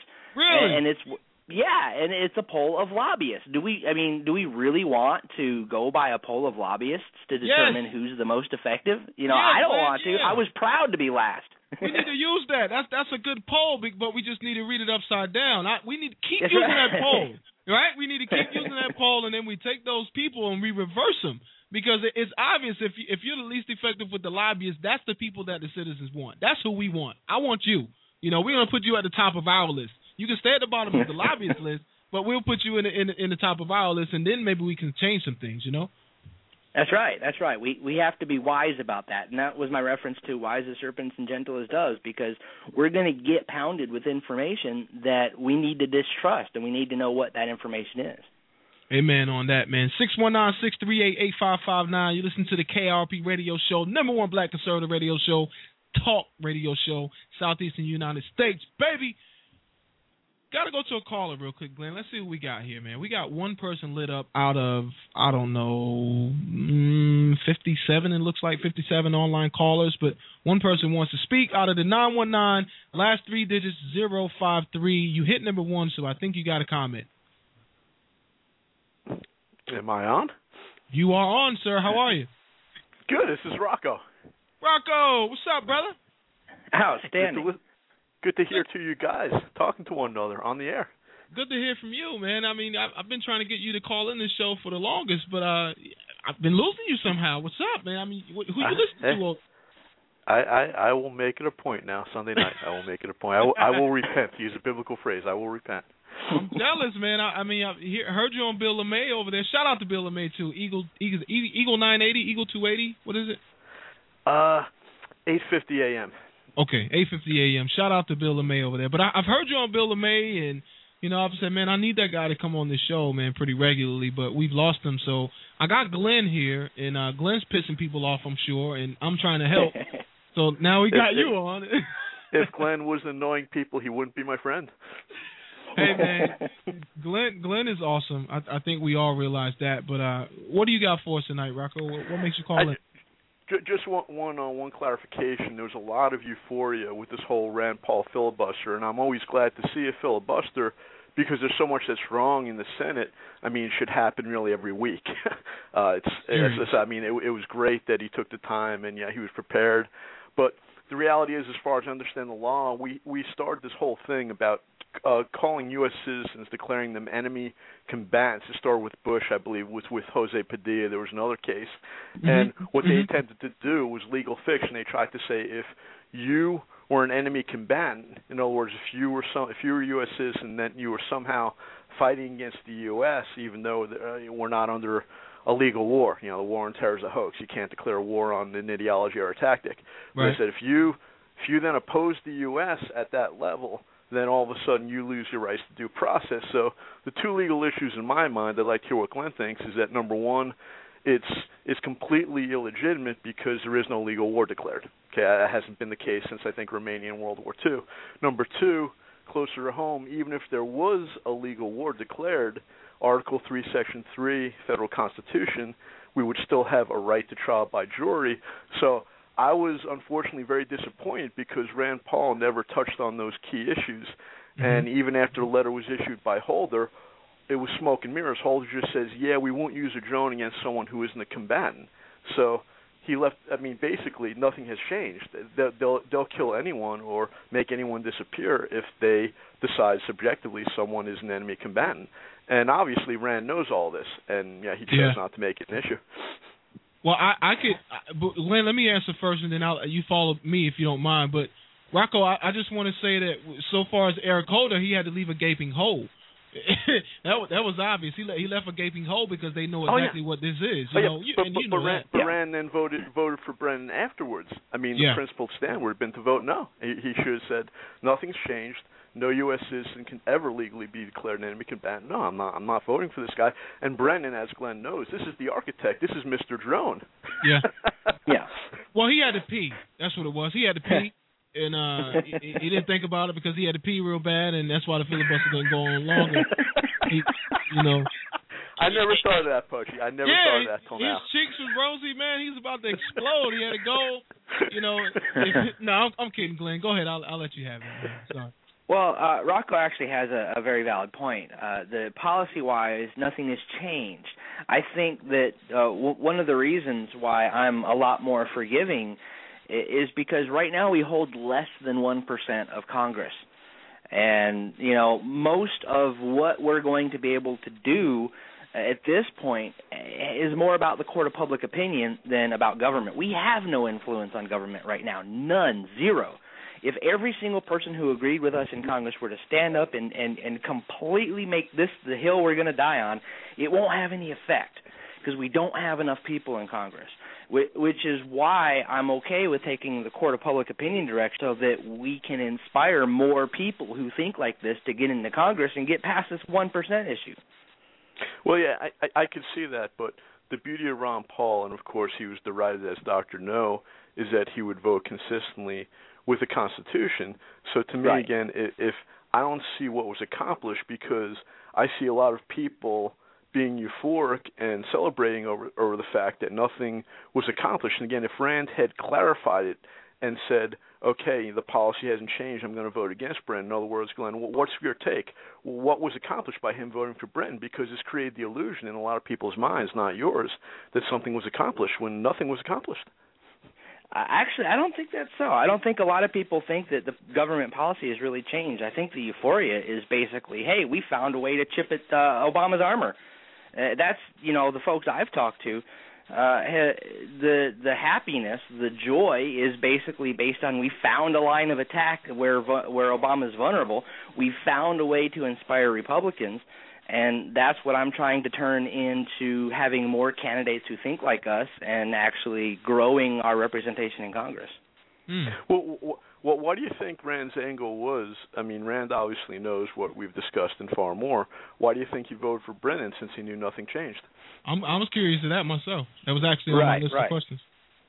Well, it's it's not something that I would have done, and my record reflects that reality that, that I wouldn't have. Amen. But amen and amen. What, what I what I will say is that I I personally think, and this is just my opinion, I don't really know, I think the reason he was doing that was in order to stop the mouths of the media who are just going to call him an obstructionist or a Doctor No like like Ron Paul was. Uh, and, you know, we have these enemies that I think he was just trying to play chess and, and sidestep. It's not something I would have done. I don't necessarily agree with it. But I, I think that's what he was trying to do. Look what he did with uh, confirming, um, oh, goodness, Hagel. You know, part of the reason he had so much authority to filibuster Brennan was because he had just voted to approve Hagel, something that I vehemently disagreed with. But, you know, when what, one of the things he's doing that I didn't is when you're less than one percent, uh, you know, he's playing some of these. Yeah. Yeah. Play, I, and I, that was the case in Hagel too, wasn't it? Yeah. I, I yeah, I think there's only four Republicans that uh, gave Hagel a, a not gave him a nod. But Glenn, I guess you're more you're more optimistic than I am, because in light of the uh, N D A A, you know, if you followed what you know what happened, there was amendments that Rand had submitted to the twenty thirteen National Defense Authorization Act, and Stuart Rhodes, Jeff Lewis, Dan Johnson of PANDA, they all said it did nothing. And I follow. At first, I thought it was good, and then when I when I saw their their review, uh, it did nothing. So, in in light of Rand already doing that, and now this, I, you could say you could say I'm terribly cynical, but I, I just don't see any reason to trust them.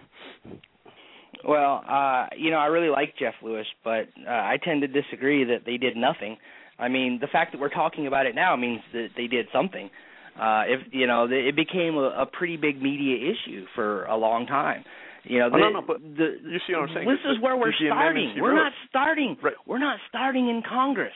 We only oh, have one no, percent of Congress. We're starting no, here in you, public opinion. You see, of course, I, I understand. I understand that angle. I, I fully, I, I, I'm fully sympathetic to that. But what I'm saying is that, as far as the law, he drafted amendments to the N D A, twenty thirteen N D A that would have done nothing, and that's why Stuart Rhodes and, and those other guys opposed it. So to me, yeah, that's that that's that's really really troubling. Well, I mean, I'll tell you, um, I, I disagree with my good friends that it would have done nothing. Uh, but I mean, it certainly didn't do as much as anyone who's on this side of the debate would like to have seen. Uh, and until we can actually get public understanding of these issues, we're not going to get any movement in government. And I, I think that that's where his, particularly Rand's primary focus is right now, is making the public understand some of these issues. Well, does does, no, does I, Rand have I, the support though? Does he does he have the support to do some of the things that, that we would like to see him do? Not like, more now no, than so. uh, two weeks ago. Yeah. Well, well all, yeah. all I'm saying is I understand. I understand. You know, the the the, the angle and the perspective to change thinking. I, I full I fully appreciate that. I'm sympathetic to that. But I'm just saying he could have done that and drafted amendments that would have really changed the N D A A. The reality is what he presented would not have changed it.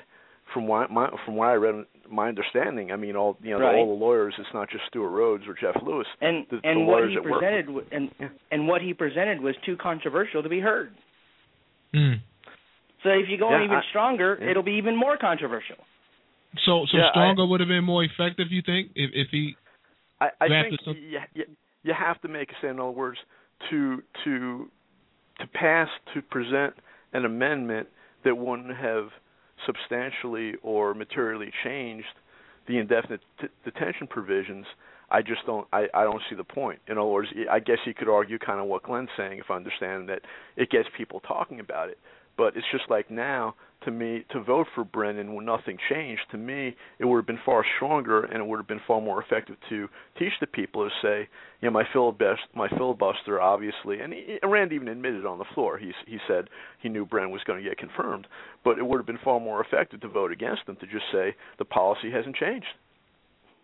I agree. Well, the way I, the way I see it, the media is not a rational actor. And when course, when you're trying course. to try stuff in the in, in the court of the media, then what's rational to thinking people isn't always what's going to work. oh, yeah, well, you, you can't right. If you're going to play that, if you're going to play that game, though, I mean, you never you'll be paralyzed. You'll never do anything because well, if we don't play that game, we lose America. I mean, he has no wins though. In Congress, he, but he, he has no wins though. I I look personally, I, I don't get it either. I did have it on my list here. I, I don't get it either because he had no wins either way. You know, if he yeah. if he still wouldn't have voted for him, you know, he either way he had no wins because of this filibuster. I mean, people know who he really right. is. So, did he gain anything by actually voting for him? You know, I don't. Yeah, think so. that's precise, uh, that's my point. Yeah, that's my point. It would have been far more effective in the court of public opinion if people knew, you know, particularly people that tend to be more neoconservative that are opening up to these ideas. They would have seen, yeah, gee, yeah, he he he's stuck by his guns.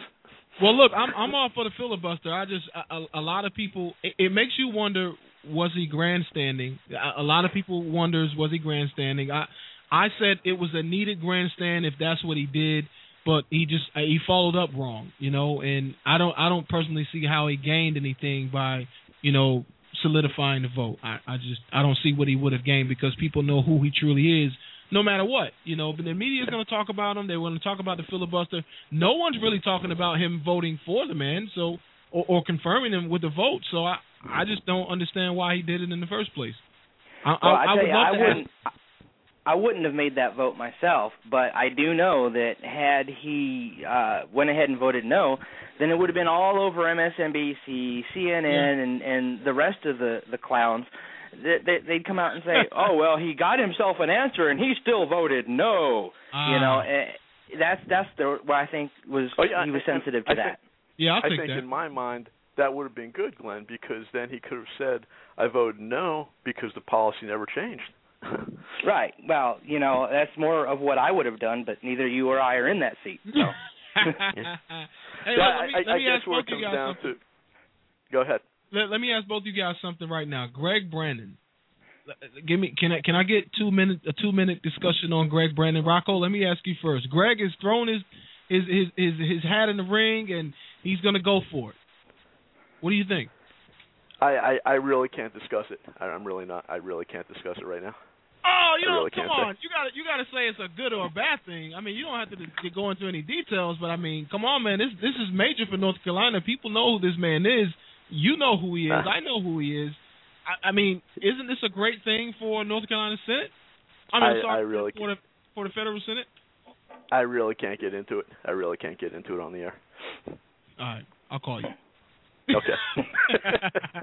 Hey, I need to grab another call, Rocco. I appreciate okay. you calling in, brother. Hey, anytime, man, you're welcome, okay? My pleasure. All right, take care. Bye. Going to a call out of the two five two. Uh, Glenn, we got twenty minutes to go on the show. You might as well stay on with me, brother. Works for me. All right, we're going to a call out of the two five two. Uh, we got a few of those. Last three digits, one five zero. You're on the air with Glenn Bradley and Pudgy. How are you? two five two, one five zero is the last three digits. You're on the air with Pudgy. Pudgy, Pudgy, hey. John Nix. Hey, John, how are you? Good, man. I just wanted to make a uh, an observation. We're talking about filibusters and whether it does any good or whatever. I think it does one thing that hasn't been discussed, and I think that it opens up. I mean, look how long C-SPAN covered it. Look, you know. Everybody watching C-SPAN uh, got to got to hear and see um, the truth, and got to see um, and hear what somebody had to say, and, and all the relief he got. And um, I just think that um, it, it's it's a great thing for, for us to um, it's, it's it's our First Amendment in action. So, I love it. I love that. Yep. I love that. You know, come on, you me. You know, I love that. Come on, I'm always running my mouth somewhere. So. Oh, I know that, yeah. I, well, I just that. didn't hear it said, and I was, you know, there was a lot of discussion about uh, whether it did any good or this, that, and other, and I just think that, um, you know, it was uh, it, a lot of people heard something they maybe had not heard before. Yeah. Um, and, and especially with the drones. So. Well, I I, we, I I think we all agree that it, it, it did some good. I, I think that what what we were talking about was his vote on uh, what's what's his name again? I'm sorry, Glenn. Yeah. Brennan. Uh, the C I A, yeah, Brennan. You know that was, yeah. you know that that's what I just didn't see as is is doing any good. Personally, I thought if he would not have voted for him, uh, and and Glenn, I do agree with you said. That's all we would have heard on the air on on the news. But I thought it would have been more effective if he didn't vote for him. It would have, to me, it would have solidified his filibuster. You know. Well, I agree yeah. with that. Yeah, it is more of a, an appeasement process, maybe. Well, I mean, yeah, people could have looked at it either way. I, you know, just like what Glenn said, I, I think they would have they would have quickly said that, hey, you know, uh, he got his answer and he still voted no and, and, and didn't want Brennan in in office. But I mean, either either way, we all have our reasons for not wanting uh, Mister Drone Strike himself, you know, in office. I, I personally, I, I don't like the man based off the things he said. I mean, and, and the secrets that he hold, I, I think it's just the wrong position for him. For America right now. No doubt. No doubt. I, yeah, I no agree question. with that one hundred percent. Yeah. Well, I don't want to take up too much of your time, but, um, um, Glenn, um, good to hear you, and um, we'll be at the convention this summer. So Uh-oh. Well, easy. Thank you so much. I do appreciate that. Right. More than I can say. Yeah. All right. We're delegates. We'll see you. Thanks, buddy. Hey, man, thank you, brother. I love you guys all for right, calling brother. in, man. You Appreciate too. it. All right, buddy. Take all right. care. Bye. John Nix, folks, call in, showing a little bit of love to Glenn Bradley, man. Look, man, you got two delegates, man. Well, you know, I, hey, I don't know. You you tell me, man. You got delegates calling in here. What's up? Well, our numbers do look pretty good. Uh, there's no question about it. Uh, that doesn't mean I'm going to sit back and, and stop campaigning, but uh, I mean, we've built a coalition here mm-hmm. in North Carolina that is unlike most of, of across America. I mean, you have Tea Party people involved, you have Liberty people involved, you even have uh, traditional establishment Republicans involved. So the, the coalition is big enough uh, that I don't really have much worries that this is going to go south. But, it, you know, I'm not going to stop. I'm still going to go county to county. I'm still going to go reach out to chairmen and let them know that I'm uh, not uh, the guy that the News and Observer uh, tries to make me out to be. The News and, man, I, shout out to Pat McCrory, man. Shout out to Governor McCrory, who's done some B I G things here recently. Uh, whether folks support him or not, you know, he's bringing jobs in North Carolina. He's doing exactly what he said he would do on the campaign trail. And so far, so far, So far, I believe in the man and in things that he said he was going to do. That he, I, I believe that he's going to do the things that he said he would set out to do as governor of North Carolina. So, and, and a B I G shout out to Dan Forrest, man, holding it down as uh, vice prez over here in North Carolina, lieutenant governor, holding it down, representing North Carolina, man. Definitely doing some B I G things out there. You know, people are talking, Glenn, and this is going to be a, a, a very talked about Uh, race. I don't know if you have any opposition at this point. Um, you know, I, is there any opposition for vice chair for you right now? Uh, we well, we right now we don't know whether or not the current vice chair Wayne King plans on running or not. He hasn't really said. He took a job with a congressman, and uh, he if her, his only thing he's been able to say so far is that he can do both jobs. Which is fine, you know, I understand that. I gave up my life to pursue politics, so I understand what it means to need a job. But, uh, you know, he's not saying one way or the other whether he's going to run. There's another gentleman who hasn't decided what office he wants to run for yet, uh, chair or vice chair. So basically the two people that may run against me, we don't know yet. Ah. Well, I mean, you know, my a shout out to anybody out there who, who thinks that they can do a good job at it, and, and I know a couple people out there who were talking about it, you know, kind of, you know, kind of, uh, it's in their, it's on their radar, you know, uh, mm-hmm. chair and chair and vice chair, and you know, I'm I'm very adamant in saying that I, I think these are some very good people, um, you know, whether they can hold the position or not, I don't know. I think that's something that they will have to think about, but. You know, in the end, I think there's a lot of people out there who are wanting to do some great things, a lot of people out there who are setting out to do some great things. And and I, I support just the premise of that, man. I, if we can just get some good people in some good positions out here, you know, I think we'll be a, a lot better off. Hell, I, I'm looking at trying to run for uh, N double A C P president uh, of the nation. You know, I, I'm, I'm lying. They, they fry me. There ain't no way. I know I wouldn't get that job, but I heard people out there, somebody might have died just now. They might have drunk some juice and choked when I just said that. So I hope not, well, but, you know. Well, since, since since you brought that up, though, uh, I do want to mention in two thousand ten, the N double A C P president of Halifax County uh, I encountered was an amazing guy, and I think yeah. he's, uh, at, least, at least partly responsible for the acceptance I got up there. And in downtown Roanoke Rapids, the six precincts, ninety-eight percent African-American, yep. and, and we won those pre- six precincts because I brought the Frederick Douglass message of strict constitutional compliance uh, being the best for civil rights. It so, works. You know, without that kind of support, it wouldn't have happened. It, it, it works, Glenn, and that, that's why I'm a conservative now, man. It works, man. If you if you take the Constitution and apply it into your life and your lifestyle and, and your everyday uh, actions, it, it simply works, man. It, it, it's very simple. It's not complicated. You know, the freedom of speech, the, the right to bear arms, all those things really work. But the problem is when we don't realize that people are trying to take those rights away from us. And we support those people who are trying to take those rights away from us just based off of a, a rock star mentality. Uh, uh, we like something that they like. They seem like they're like us, or we like the same people that they like. You know, that's when politics fail. And, and we have a lot of that right now. So I commend you for running. I commend anybody else who's throwing their name in the hat.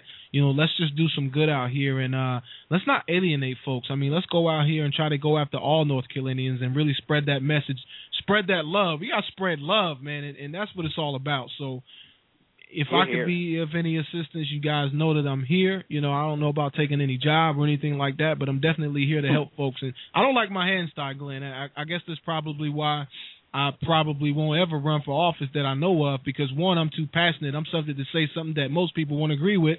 and, and, uh, Story you know, of my life.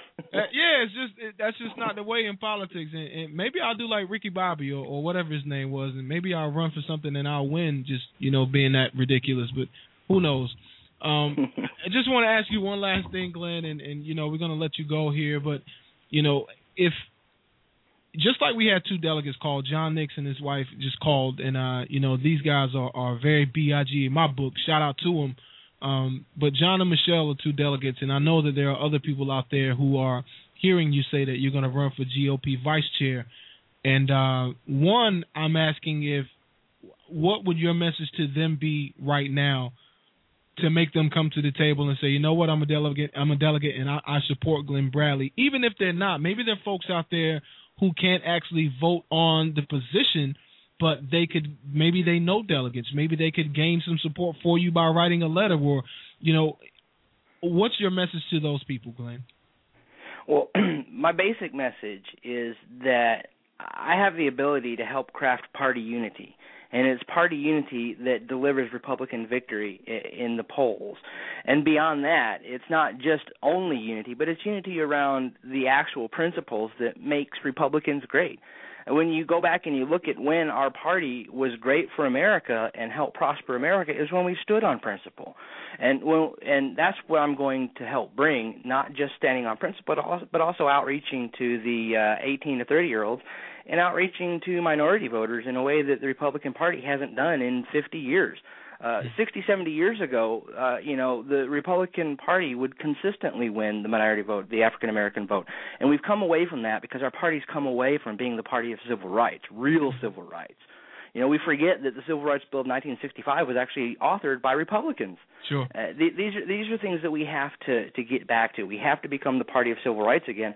And the best guarantee of civil rights is strict construction of the Constitution. It's a Republican platform. We can do that. We can win the youth and the minorities again. And once we do that, we'll be undefeatable. Wow. There you have it, folks. Glenn Bradley, U S M C. I, I've heard from some Marine friends of mine that once you're a Marine, you're always a Marine. So that's, that's right. Why I always say U S M C, and uh, former representative of the House, North Carolina. Uh, what district was that, Glenn? It was uh, former District forty-nine, which was all of Franklin County, a little drop of Nash County, and about half of Halifax County. Which has been gerrymandered to death, but that's another story. And uh constitutional scholar, uh, just a brilliant guy, Glenn Bradley. We thank you for coming to the K R P show. We definitely appreciate all you've done tonight, man. We've covered a lot of topics, and uh, you, you're very knowledgeable on those topics. And, and anybody that's been listening to this show, I, I could understand why they why they like Glenn Bradley. I'm sure they understand why you held the position that you held, and, and are appreciative to you as I am. So thanks for coming on the show, Glenn. Thank you, Budgie. It's truly been an honor. Yeah, man, we get a round of applause for Glenn, folks, can we? Please. Thank you. Yeah, we're a little, we're a little slow, but okay, that's enough. we're a little bit slow, man, but, you know, we try to do try to do some B I G things on here. So, again, hey, Glenn, you have a home here. Uh, when the campaign starts and once you get elected and th- and the ball is rolling, don't be a stranger to us, because we're going to need somebody to keep us informed of what's really going on out there. And who better than the vice chair of the G O P in North Carolina? Absolutely. I'll do that. Thanks, Glenn. Take care. All right. Thank you. So that was Glenn Bradley, folks. Like I said before, you know, U S M C, former House of Representatives, uh, North Carolina. The man does some B I G things. We're going to go to a commercial, then I'll come back and close the show here in just a second. You're listening to the K I R P radio show. Shout out to everybody out there who are listening, man. You guys are B I G in my book. We'll be right back after these messages here in the flash. K I R P radio show dot com, blog talk slash K I R P radio show. That's how you find us if you guys missed the first half of the show. You could also use us by phone. K R, I'm sorry, six one nine, six three eight, eight five five nine is the number. iPhone listeners, we got you. iTunes, podcast, K I R P radio show. We'll be right back after this message.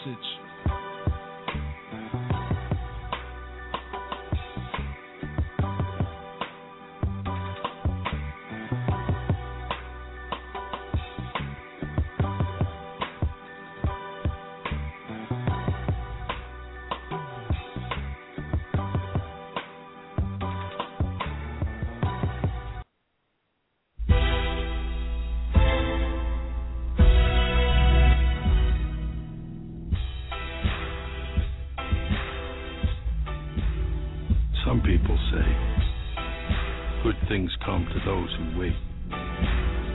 Truth is, good things come to those who work.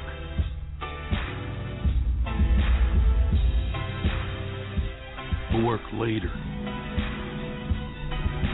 And work harder. They're willing to go farther than anyone else to get them. If you're waiting for good things to come to you, you'll be waiting for a pretty long time.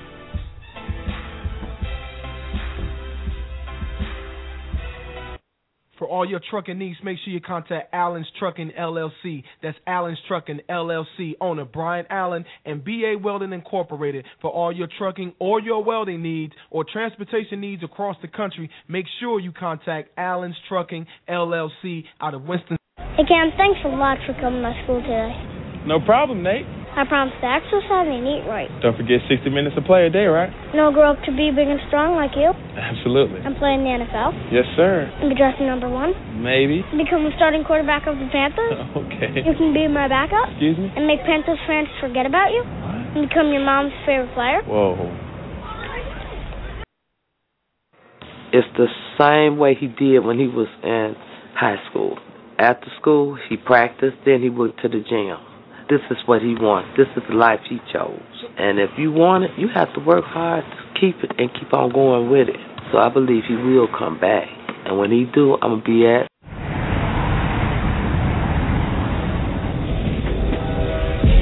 You don't call yourself a superstar. That's for other people to say. And you don't come out the South Side without a few people having your back. Chicago is my home. My love, it's our time.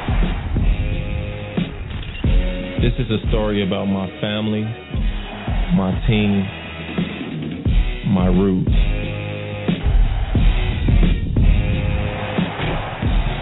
This is a story of D. Rose.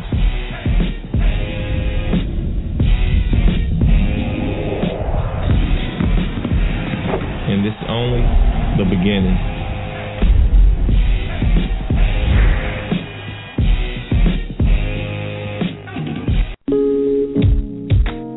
Desiree is an online indie department store, born with the ideology, community, and self. We believe that a garment or accessory created by an independent designer can do more for our community on a deeper level. The ability to wear someone's imagination is a beautiful event. Purchasing independence means wearing something unique while supporting those around you.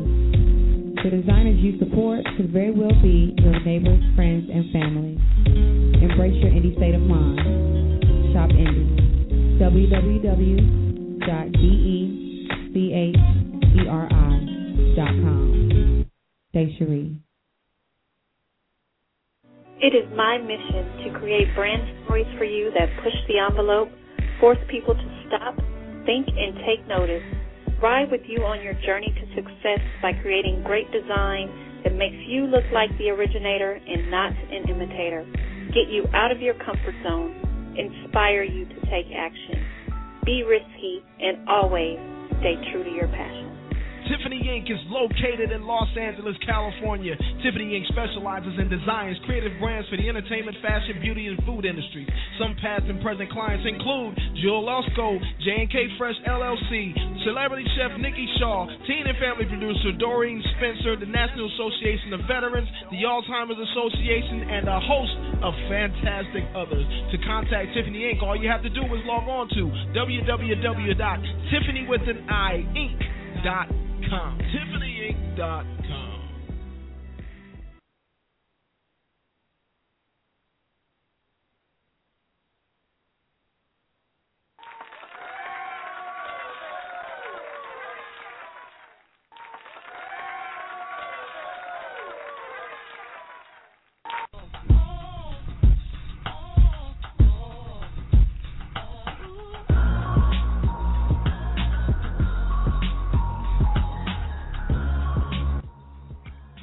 Welcome back, welcome back, everybody, to the K R P Radio Show, man. Definitely had to pay some bills. Really appreciate everybody for listening to the show tonight. It's been a wonderful show with our guest, Glenn Bradley, who came on here and absolutely tore it up. And, you know, that's my terminology for done well, in case you don't know. But he didn't tear anything up. Not for real. Well, not here. Maybe at his house. But anyway, I'm going to leave you guys with this one scripture, man. And I really appreciate everybody everybody listening to the show. Everybody doesn't believe like I believe. But, you know, if you're going to be on this show, we believe in Jesus over here. So, you know, it is what it is. But going to Proverbs chapter six, ten through fifteen. Yet a little sleep, a little slumber, a little folding of the hands to sleep. So shall thy poverty come as one traveleth, and thy want as an armed man. A naughty person, a wicked man, walketh with a froward mouth. He winketh his eyes, he speaketh with his feet, he teacheth with his fingers. Frowardness is in his heart. He deviseth mischief continually. He soweth discord. Therefore shall his calamity come suddenly. Suddenly shall he be broken without remedy. For all you folks out there who have these ulterior motives that like to take advantage of people who just want to do right, that's for you. Shout out for listening to the K R P Radio Show, man. We'll catch you guys next week. Same time, same place. I appreciate everybody out there for showing us some love. You are B I G in my book. And we'll catch you guys next week, man. Don't forget eight o'clock. And if you missed the first half of the show, don't forget you can check us out at K R P radio show dot com. In about one hour, we'll get a whole replay. You guys will get to listen to the show all over again. So definitely, definitely let folks know. Retweet us. We're on Twitter. We're on Facebook. We're on LinkedIn. We're all over the place. Thanks for the support, and I appreciate you guys. Maybe by next week, we'll be at nine million, baby. Let's go. Catch you guys next week. K I R P Radio! Real gon' recognize, real gon' recognize, real gon' recognize, real, real phony gon' recognize, still, still reckon I will. Like we always do with this time, I go for mine, I got to shine, now throw your hands up in the sky.